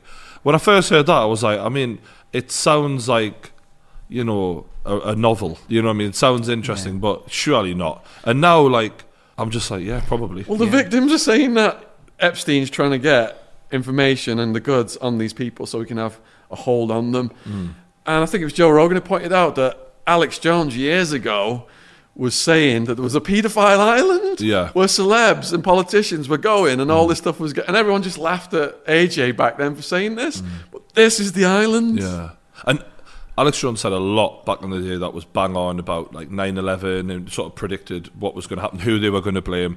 Maybe the frogs are gay. Uh, you, you, you've uh, you've probably watched a lot of Alex Jones. He's been deplatformed. I'm just interested to know what you what you think about him. So I've watched his interviews with people like Freeway Ricky Ross. He and Freeway Ricky Ross is Hmm. That's not the Rick Ross the rapper. This is the real Rick Ross who Rick Ross stole his name from. Just so people. My book, We Are Being Lied To, Hmm. is about four different characters. Uh, I talked about the boys on the tracks. So their mum, Linda Ives, mum of one of the boys. That's how I start that book out. Next chapter, it goes over to the life story of Freeway Ricky Ross. So Freeway Ricky Ross, born in Texas, his mom, um, dirt poor. His dad left him. Just him and his brother living with his mum. They move over to California, and he's in school. Some of his mates start saying, "Yeah, you know, we're making all this money selling this stuff, cocaine, to these white, um, you know, jock-like college kids." And that arouses his interest because he's seen movies like Superfly that have glamorized the drugs lifestyle.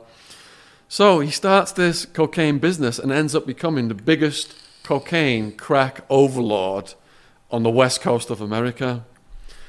But what he didn't know was I talked about the pilot Barry Seal earlier, the cocaine coming in that was the CIA, sponsored by the CIA. His supplier, Danilo Blandón, was part of that operation. He was bringing it in for the CIA, money going down to fight this war with the Contras in Nicaragua. So years later, when Rick Ross is in prison, a journalist called Gary Webb, now this is the third person my book is about, is Gary Webb. Mm-hmm. The fourth person is Kiki Camarena, which Narcos was about, the Mexican Narcos season. So Gary Webb, the journalist, Rick Ross has got this life sentence and he's in prison. And Gary Webb, the journalist, he's uncovered now that the cocaine was coming from this CIA operation that Rick Ross still didn't know about. Mm. Wow. He shows up at prison and tells Rick Ross, hey, here's what went down. Rick Ross is pretty much illiterate. He's teaching himself how to read so he can file motions and get legal play in the system so he can eventually get out. Mm-hmm. And he'd been sentenced under the three strike laws, but some of those strikes had come under the same case, so he managed to get his strikes down and, and to get released. Mm-hmm. Then he starts doing interviews with people who actually visited him in prison, like Montel Williams. Mm-hmm. Montel Williams did a show on this. Massively famous TV presenter back then in America. Yeah. And um, huge, Alex Jones he? went to visit Rick Ross in prison as well. So that's how Alex Jones established his relationship with Rick Ross. And he's just done another interview with Rick Ross in the past couple of weeks, talking about you know how Rick Ross's life has turned out and what Rick Ross is doing now. He's going to schools and doing talks to people as well. So So, where- where all this ties in. But the, but the fact that the CIA were, you know, we're, we're led to believe that the government are here to protect and serve us, but they were the ones who were bringing in the cocaine into the fucking country, and the Clintons were behind it. To be fair, they protected the cocaine. They served it right up. They've done the good job. Good, job. they've chopped it. Yeah. Okay, a lot of these elite families, their money is based on drugs, or a lot of it has come from the drug trades, and that includes the royal family. Let me ask you guys a question: Yeah. Who do you think? The, Taxes, mate. who do you think the biggest drug dealer ever in the history of the world was? And this person makes Pablo Escobar look like small change. Henry the fucking eighth. Booyah! He had a lot of young mistresses. you know what I'm saying? Um, well, it's not El Chapo, is it? Makes El Chapo look like small change. Come on then. it's it's someone royal, right? Yeah. Yeah. It's the. I want to hear. Is it the queen? I'm on the edge of my seat. Which one? Queen Victoria. Really? The Opium oh yeah, she was Empire. running shit. Yeah, that's she true, had the yeah. full might of the British army Yeah. force the Chinese, go to war with the Chinese two times Mm. to force that population to remain addicted to opium. FDR, Roosevelt, their family were in the mix as well in the opium trade. Clinton, their family, CIA bringing the cocaine, the money laundering, profiting from cocaine. It all goes back. Epstein laundering the cocaine proceeds.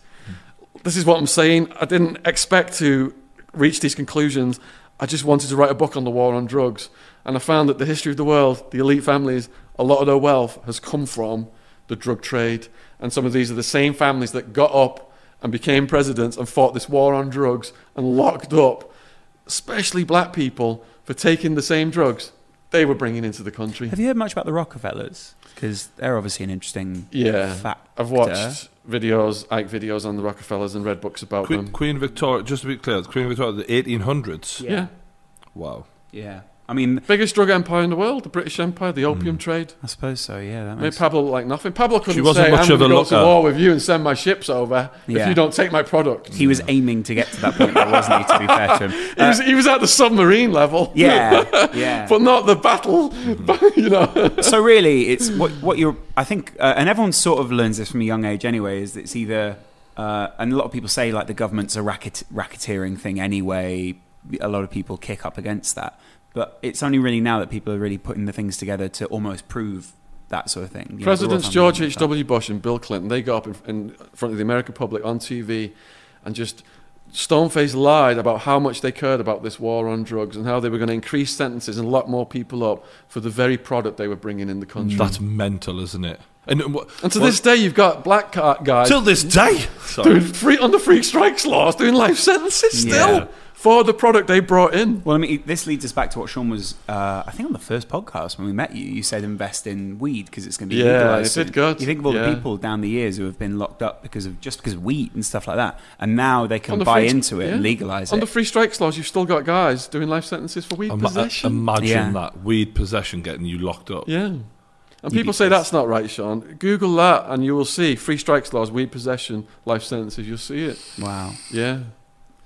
It makes people. I mean, we had the same thing when David Icke came on. It makes people quite nihilistic, doesn't it? Because it makes you feel, well, what what can you really do about all of this? About the whole world. Yeah, Yeah, yeah. I start giving up. Really, I start thinking, ah, fuck it. that's not our advice. just, just worry about my own little life and get on with it. That's you it. You what I go through different phases. In the beginning, when I first was researching this, I was disillusioned. It's like a lost faith in humanity, Hmm. wanted to expose it, and it like eats you up, that energy.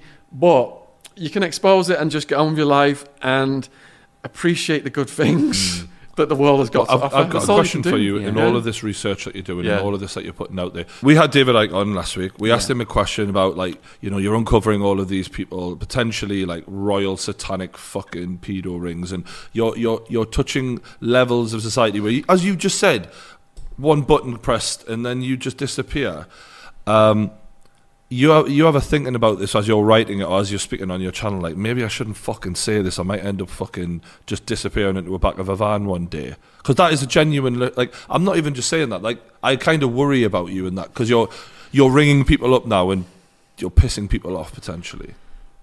I don't have the amount of followers like you guys have got. You've got three hundred thousand subscribers, pal. Russell, Russell Brand, um, David Icke. is David is Russell Brand into this sort of thing? Russell Brand was into it, and I don't know if he got threatened or what, but he toned it down a bit. Yeah, I did notice that he was doing his True News, wasn't he? Mm, yeah. And then it stopped, and it was like he took a sabbatical and came back, and he went in a different. Yeah, he's gone a very different. Now it's I all love about what like Russell does. Yeah, Yeah, he's Russell's fantastic, but I know you. He was pressing buttons, and all of a sudden he was like, "Yeah, I'm just going to help people live their lives a bit better now," which is fine. did like but it that. was a massive ch- change of direction. yeah. Now If look it- at so at- what we're saying is, if all of a sudden you go on a break and then you come back and just give self-help tips, you've been silenced. Mm, yeah. Although, Yeah. To be fair, I would look at the size course. of the following Icke's got. He does world tours, Yeah, and Icke's safe, isn't he? I was in his house doing the interview with him. it's almost Nothing's happened safety. to him. To be fair, though, the windows are bulletproof. Yeah, yeah. He's there going. Don't worry about the windows. Don't worry about fine. He's one of the tri- few safe It's like the places in the world. Cave, that Yeah, place, exactly. Did you film him here, Oda? We I filmed filmed with him him here. here. Yeah. Uh, what was it like meeting David? Oh man! For you. After I was in Max Security, Madison Street Jail, Mm-hmm. Arizona, 2003. Just been sent upstairs, and I'm just in this cell. A neighbour, don't even know the guy, shoves a book under my, my door. It's the Alice in Wonderland 9/11 one. Mm. I'm reading that, and everything's just clicking. You know, from my own experience as an options trader, everything's clicking. And then I started to listen to Icke on the radio while I was in prison on this show called Coast to Coast with Art Bell. And got him more of his books sent into me. And just from like being in awe of his work and then actually seeing him after watching his videos when I got out and seeing him. Or were you a bit starstruck when you met him? You know when you see someone on TV and then you hmm. actually meet him in person and you get a, a, there's like a, a, a, a there's something it does something funny to your brain. Hmm. Yeah.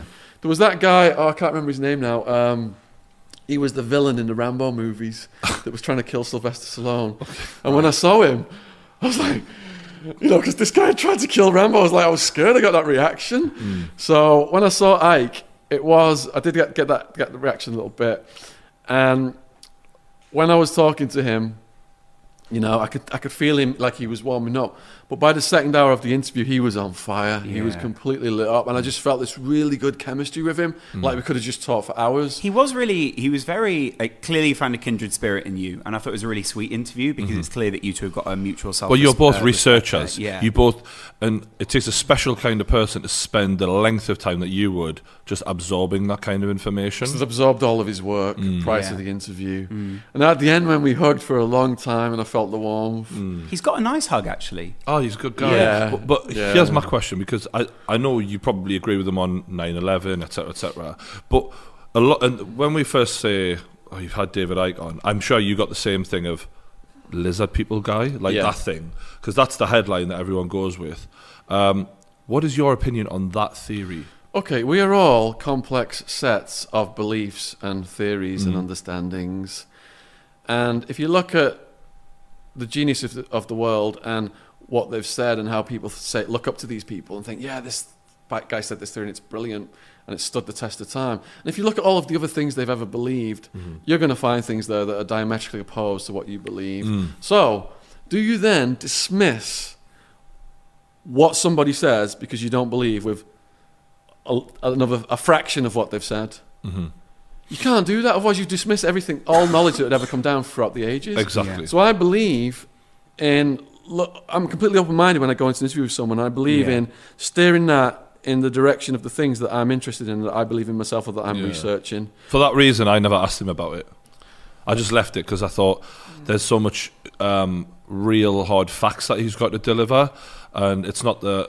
I, and I also It wanted. becomes the headline, doesn't it? Which you don't really want. yeah, I also wanted our those. audience to just actually digest some of the stuff that I think is provable that he can give us, even even if not all of it is provable. Does it make you wonder about um, sort of because he was talking about belief systems in general? Does it make you wonder about belief systems and kind of uh, the organized Like, are religion? you, are, you- kind are you a religious guy? Well, or I'm fascinated by belief systems. Yeah. So I read over a thousand books in just under six years. I read, I read all of the religious texts, Uh-huh. the Quran. Which was your favourite? Um, no, no. Ju- uh, that's actually Yeah. an honest question. Which one, w- if if you would gravitate towards one of them, was there any one that you thought, oh, that I would have been for Testament. if if that would have been for me? okay, Really good.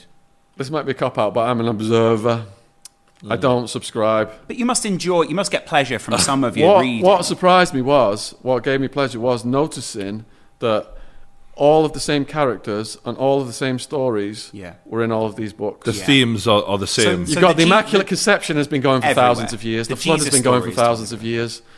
They're all just passed down to Yeah. whatever religions the leaders of that age want to indoctrinate society But- into. So do you ever? Because uh, I've, I watched a. I was telling Brian about the documentary Zeitgeist that was on Yeah, for quite a while, them. and that for me was like the first time I ever uh, got into conspiracy theories sort of thing. Yeah. But in that they talk about around the world, all the Immaculate Conception story is told in every society Yeah. everywhere. So Jesus isn't really very original in that sense. He even looks very similar to. I'm pretty sure I was watching a program where there was a society that came before Christianity who had the exact Yeah. same looking um, deity. Deities, yeah, yeah. Uh, uh, I guess. Yeah.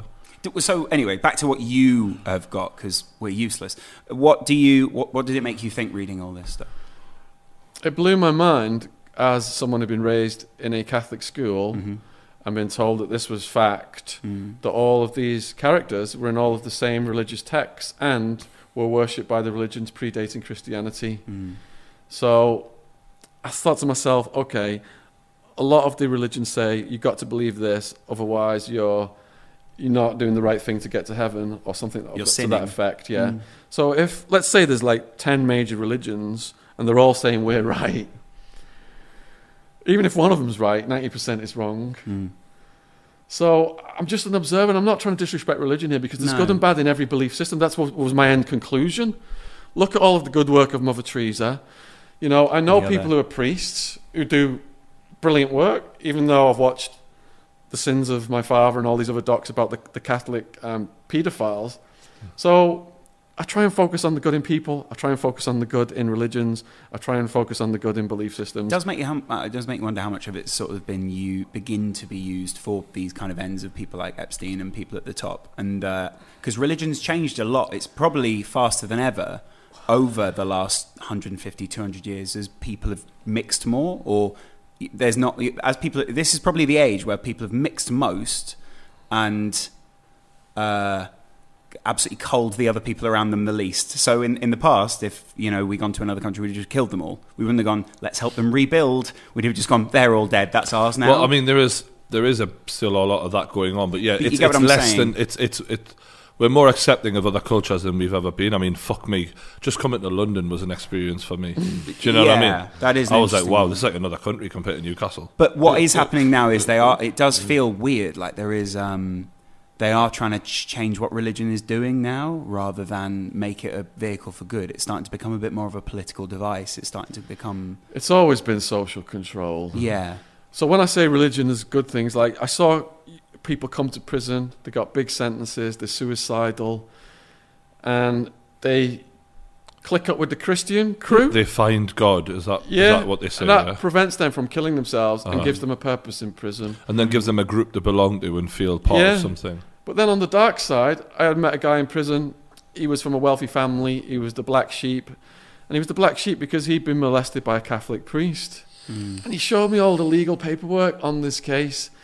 And in the Tucson area where this happened, the Catholic Church basically had a house on every street because old pe- older people were still leaving their properties to the church in the belief that they would get a place in heaven, or the church was encouraging these people to go to Catholic I'm church. sorry. I'm sorry.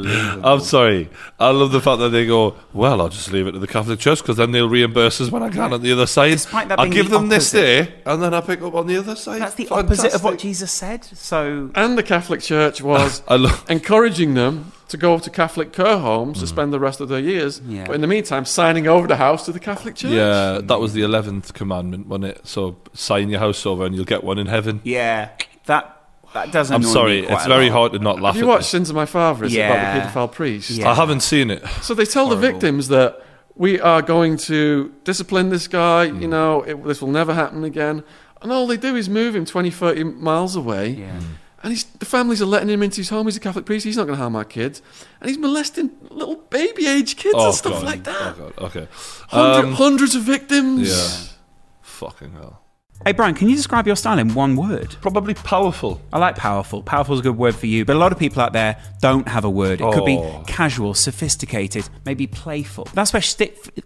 But that's where stitchfix.com. We can we leave that leave that in. That's where stitchfix.com forward slash true comes in uh, because we can help you out along with Oh. Stitch Fix. These guys basically personal stylists online. Right. They look at what you've got, they look at what you want to be, and they go, guys, we can help you out. Well, basically, you can go on the website and they go, hmm, this guy might like this, but there's no minimum commitment. Is it like Pinterest but for clothes? Kind of, except they're actually sending you stuff in a box. Oh my god. Yeah. Pinterest don't do that. Yeah, It's it's actually good that they don't do that because Stitch Fix have stepped in. Uh, there's no commitment. You don't have to be like, yeah, I'm going to sign oh, up forever. Good. I fucking hate commitment. And if you sign up with us at stitchfix.com forward slash true, You're supporting the podcast show. you're not only supporting the podcast, Well, but that's you the main thing. You can also get 25% off your first box, basically. So anything that comes in that first box, you can get 25% off That's a that. quarter. Yeah. That's a Plus fraction. A $20 styling fee. So these guys look at you, they go, sure, this guy could suit this, he could suit this, he could suit this. So get started today at stitchfix.com forward slash true and get an extra 25% off when you keep everything in your box. What's that as a percentage though? Uh, 25%, Brian. Brilliant. That's actually 25%, yeah. Tekashi six nine. Yeah. I'm sorry. I, I think at, at that point I'm like, okay. Um, you've been researching this case as well, which is a totally different case, but it's also really in the media right now, um, and you're sort of the king of that at the moment. So, um, he was part of the Nine Trey Bloods. He was he was throwing up the gang signs. He was saying, uh, you know, scum gang in all his music and pr- promoting them. Um, but in reality, he seems to have been, to my knowledge, a stupid little boy who got caught up in some big time dealers. Yeah.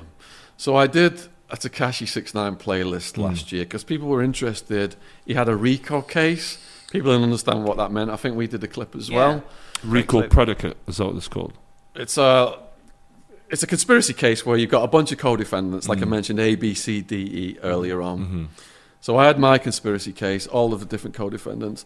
So he was in there, got arrested, and now they're telling him you got weapons offences, you've got drug offences. This is a big criminal organisation, Nine Trey Bloods. You're looking at 47 years. Wow.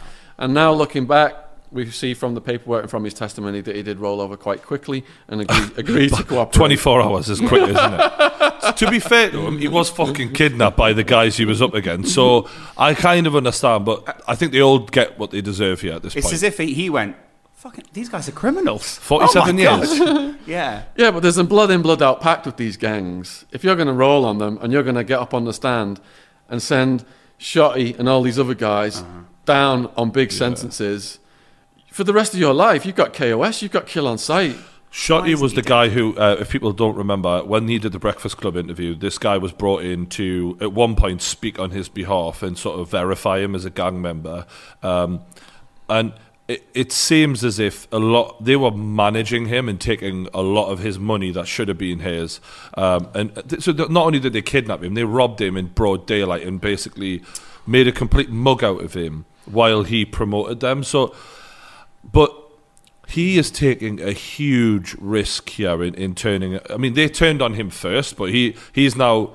I don't know has he has he got an alternative to what he's doing. Really, it feels like there's a gun to his head, regardless. All right, if you sign up for that lifestyle and you're putting hits out on people, which Tekashi was. He was, yeah. Yeah. I mean, that is class one felony level. So it's like Dave Courtney said, he's another one I interviewed on the podcast. He said, I carry around with me whatever weapon I know I can do the time for. And my preferred choice is knuckle dusters. I'm not just going to pull out a gun and shoot someone and end up in prison for the rest of my life. I know if I knock someone out of my knuckle dusters, I'm going to do the time for it. If Tekashi 69 is putting hits out on people, the murder level, Yeah. and then he's just going to roll over in prison. That would be called a bitch move. He's sending everybody else down. So what know. would happen? You just K- KOS. KOS, yeah, he's going to have KOS for the rest of his life. He's KOS now then. He's, he, he's and his family so- members. Yeah. Wow, He's that's been so stupid because uh, he wanted to promote himself and live that lifestyle and, and be the, the guy who's like, I, I really do this. Like, he literally says that in his quotes and his lyrics.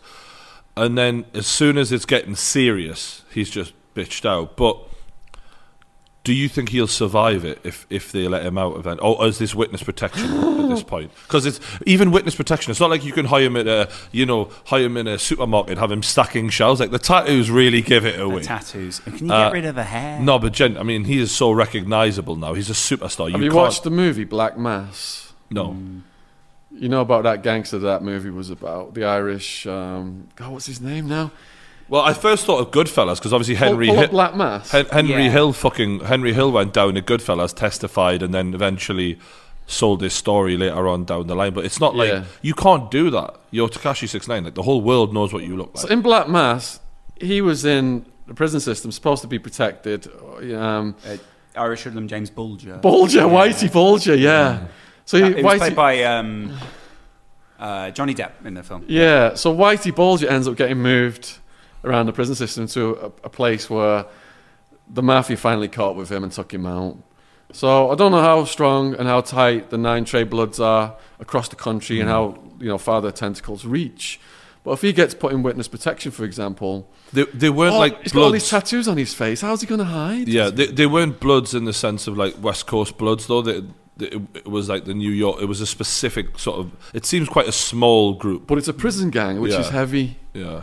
Because the people running the prison gangs are the people perhaps doing life for murders and Mm-hmm. stuff like that. They don't play around. They've got nothing left to lose. Yeah, really. yeah. But he's got nothing left to lose, and he took the alternative. Well, he was where it's like- fucked. It yeah. it was either life in prison or snitch and have some sort of life. All right, they say it's life in prison in the beginning, but then if you all hang tight and have a united defence, like we discussed in the other Mm. clip that we did, the prosecutor in the beginning is saying you guys all are facing life because they know domino effect. If one falls, they all fall. Like was what happened in Sammy the Bull's case a couple of years before mine. Mm. All 57 agreed to cooperate.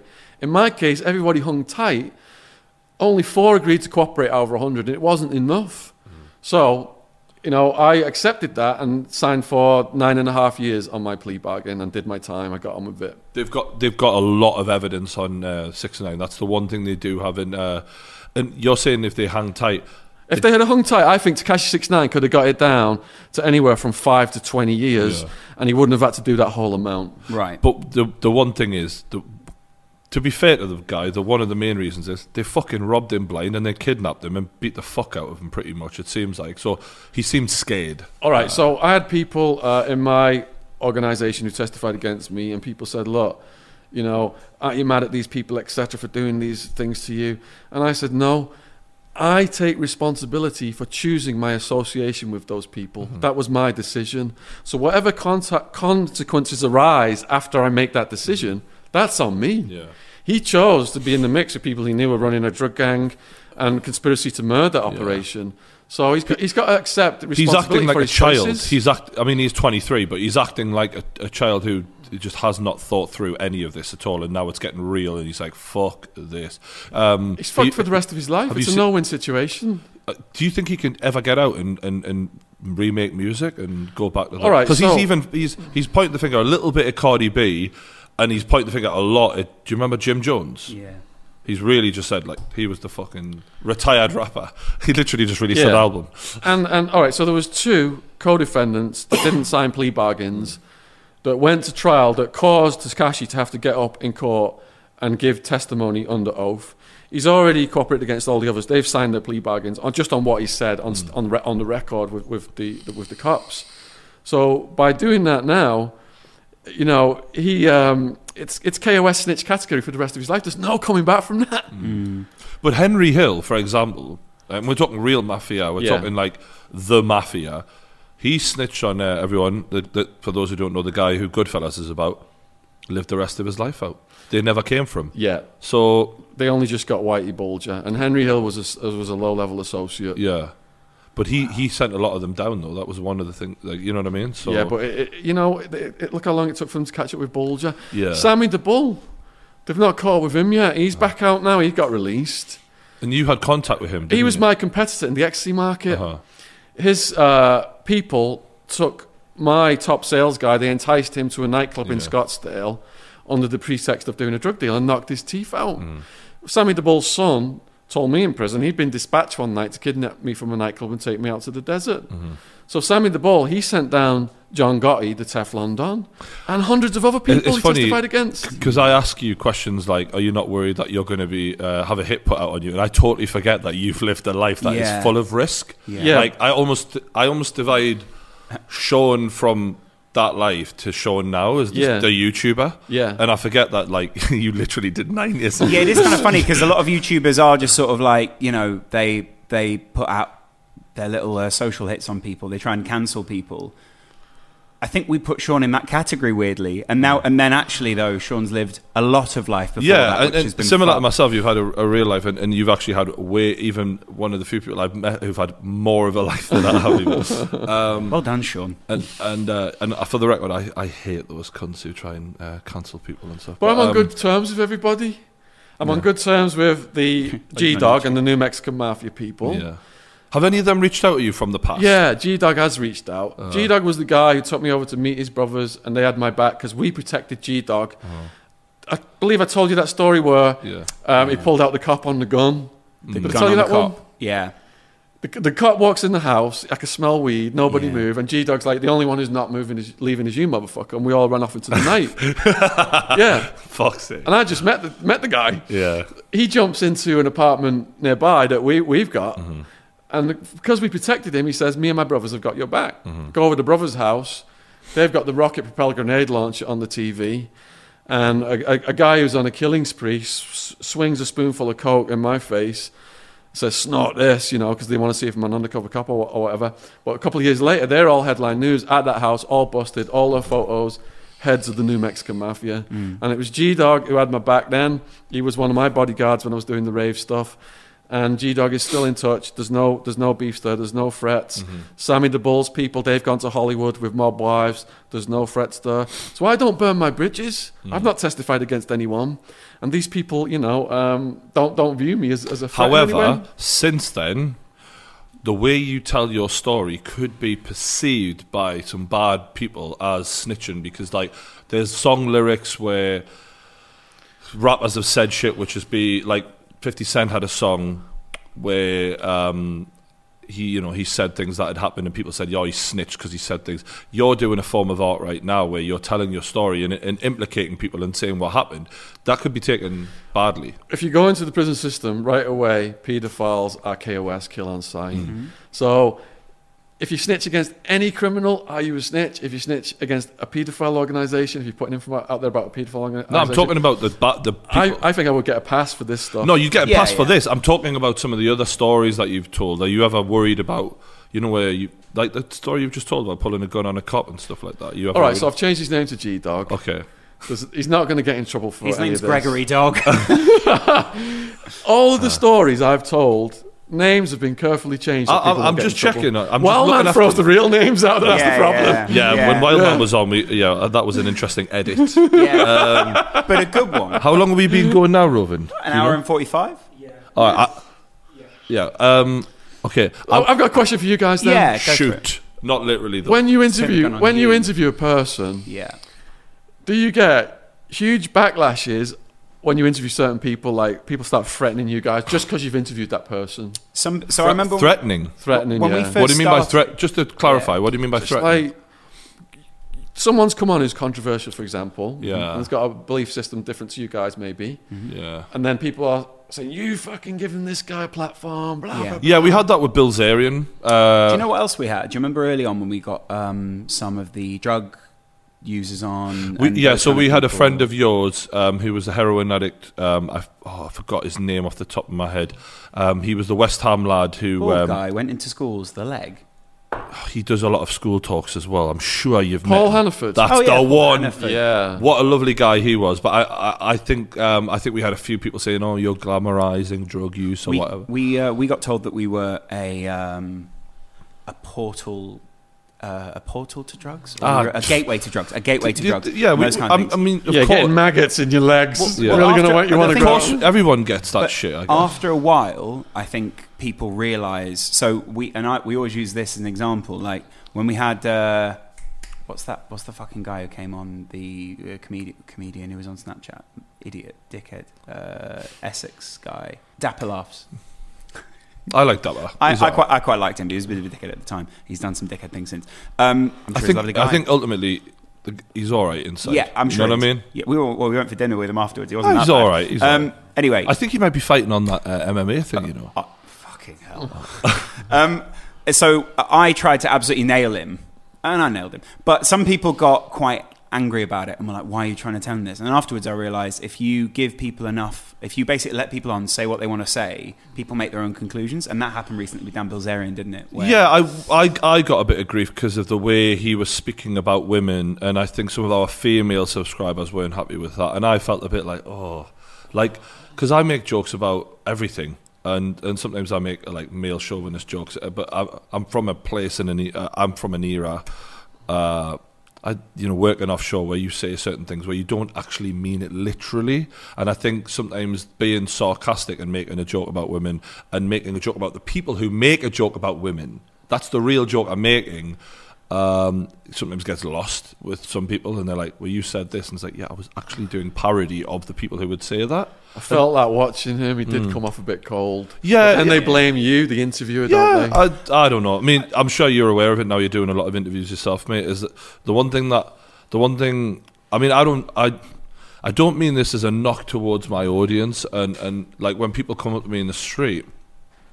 There is uh, a lovely feeling. Like I've had people come to say, "Oh, you've helped me through bad times, and you've done this, that, and the other." And it's like at that very moment, I absorb that energy and go, "Fuck me, God, I feel like I've made a difference to this kid. It, it feels fucking fantastic. But on a day to day basis, if I worried about what anyone thinks of me, I mean, fucking hell.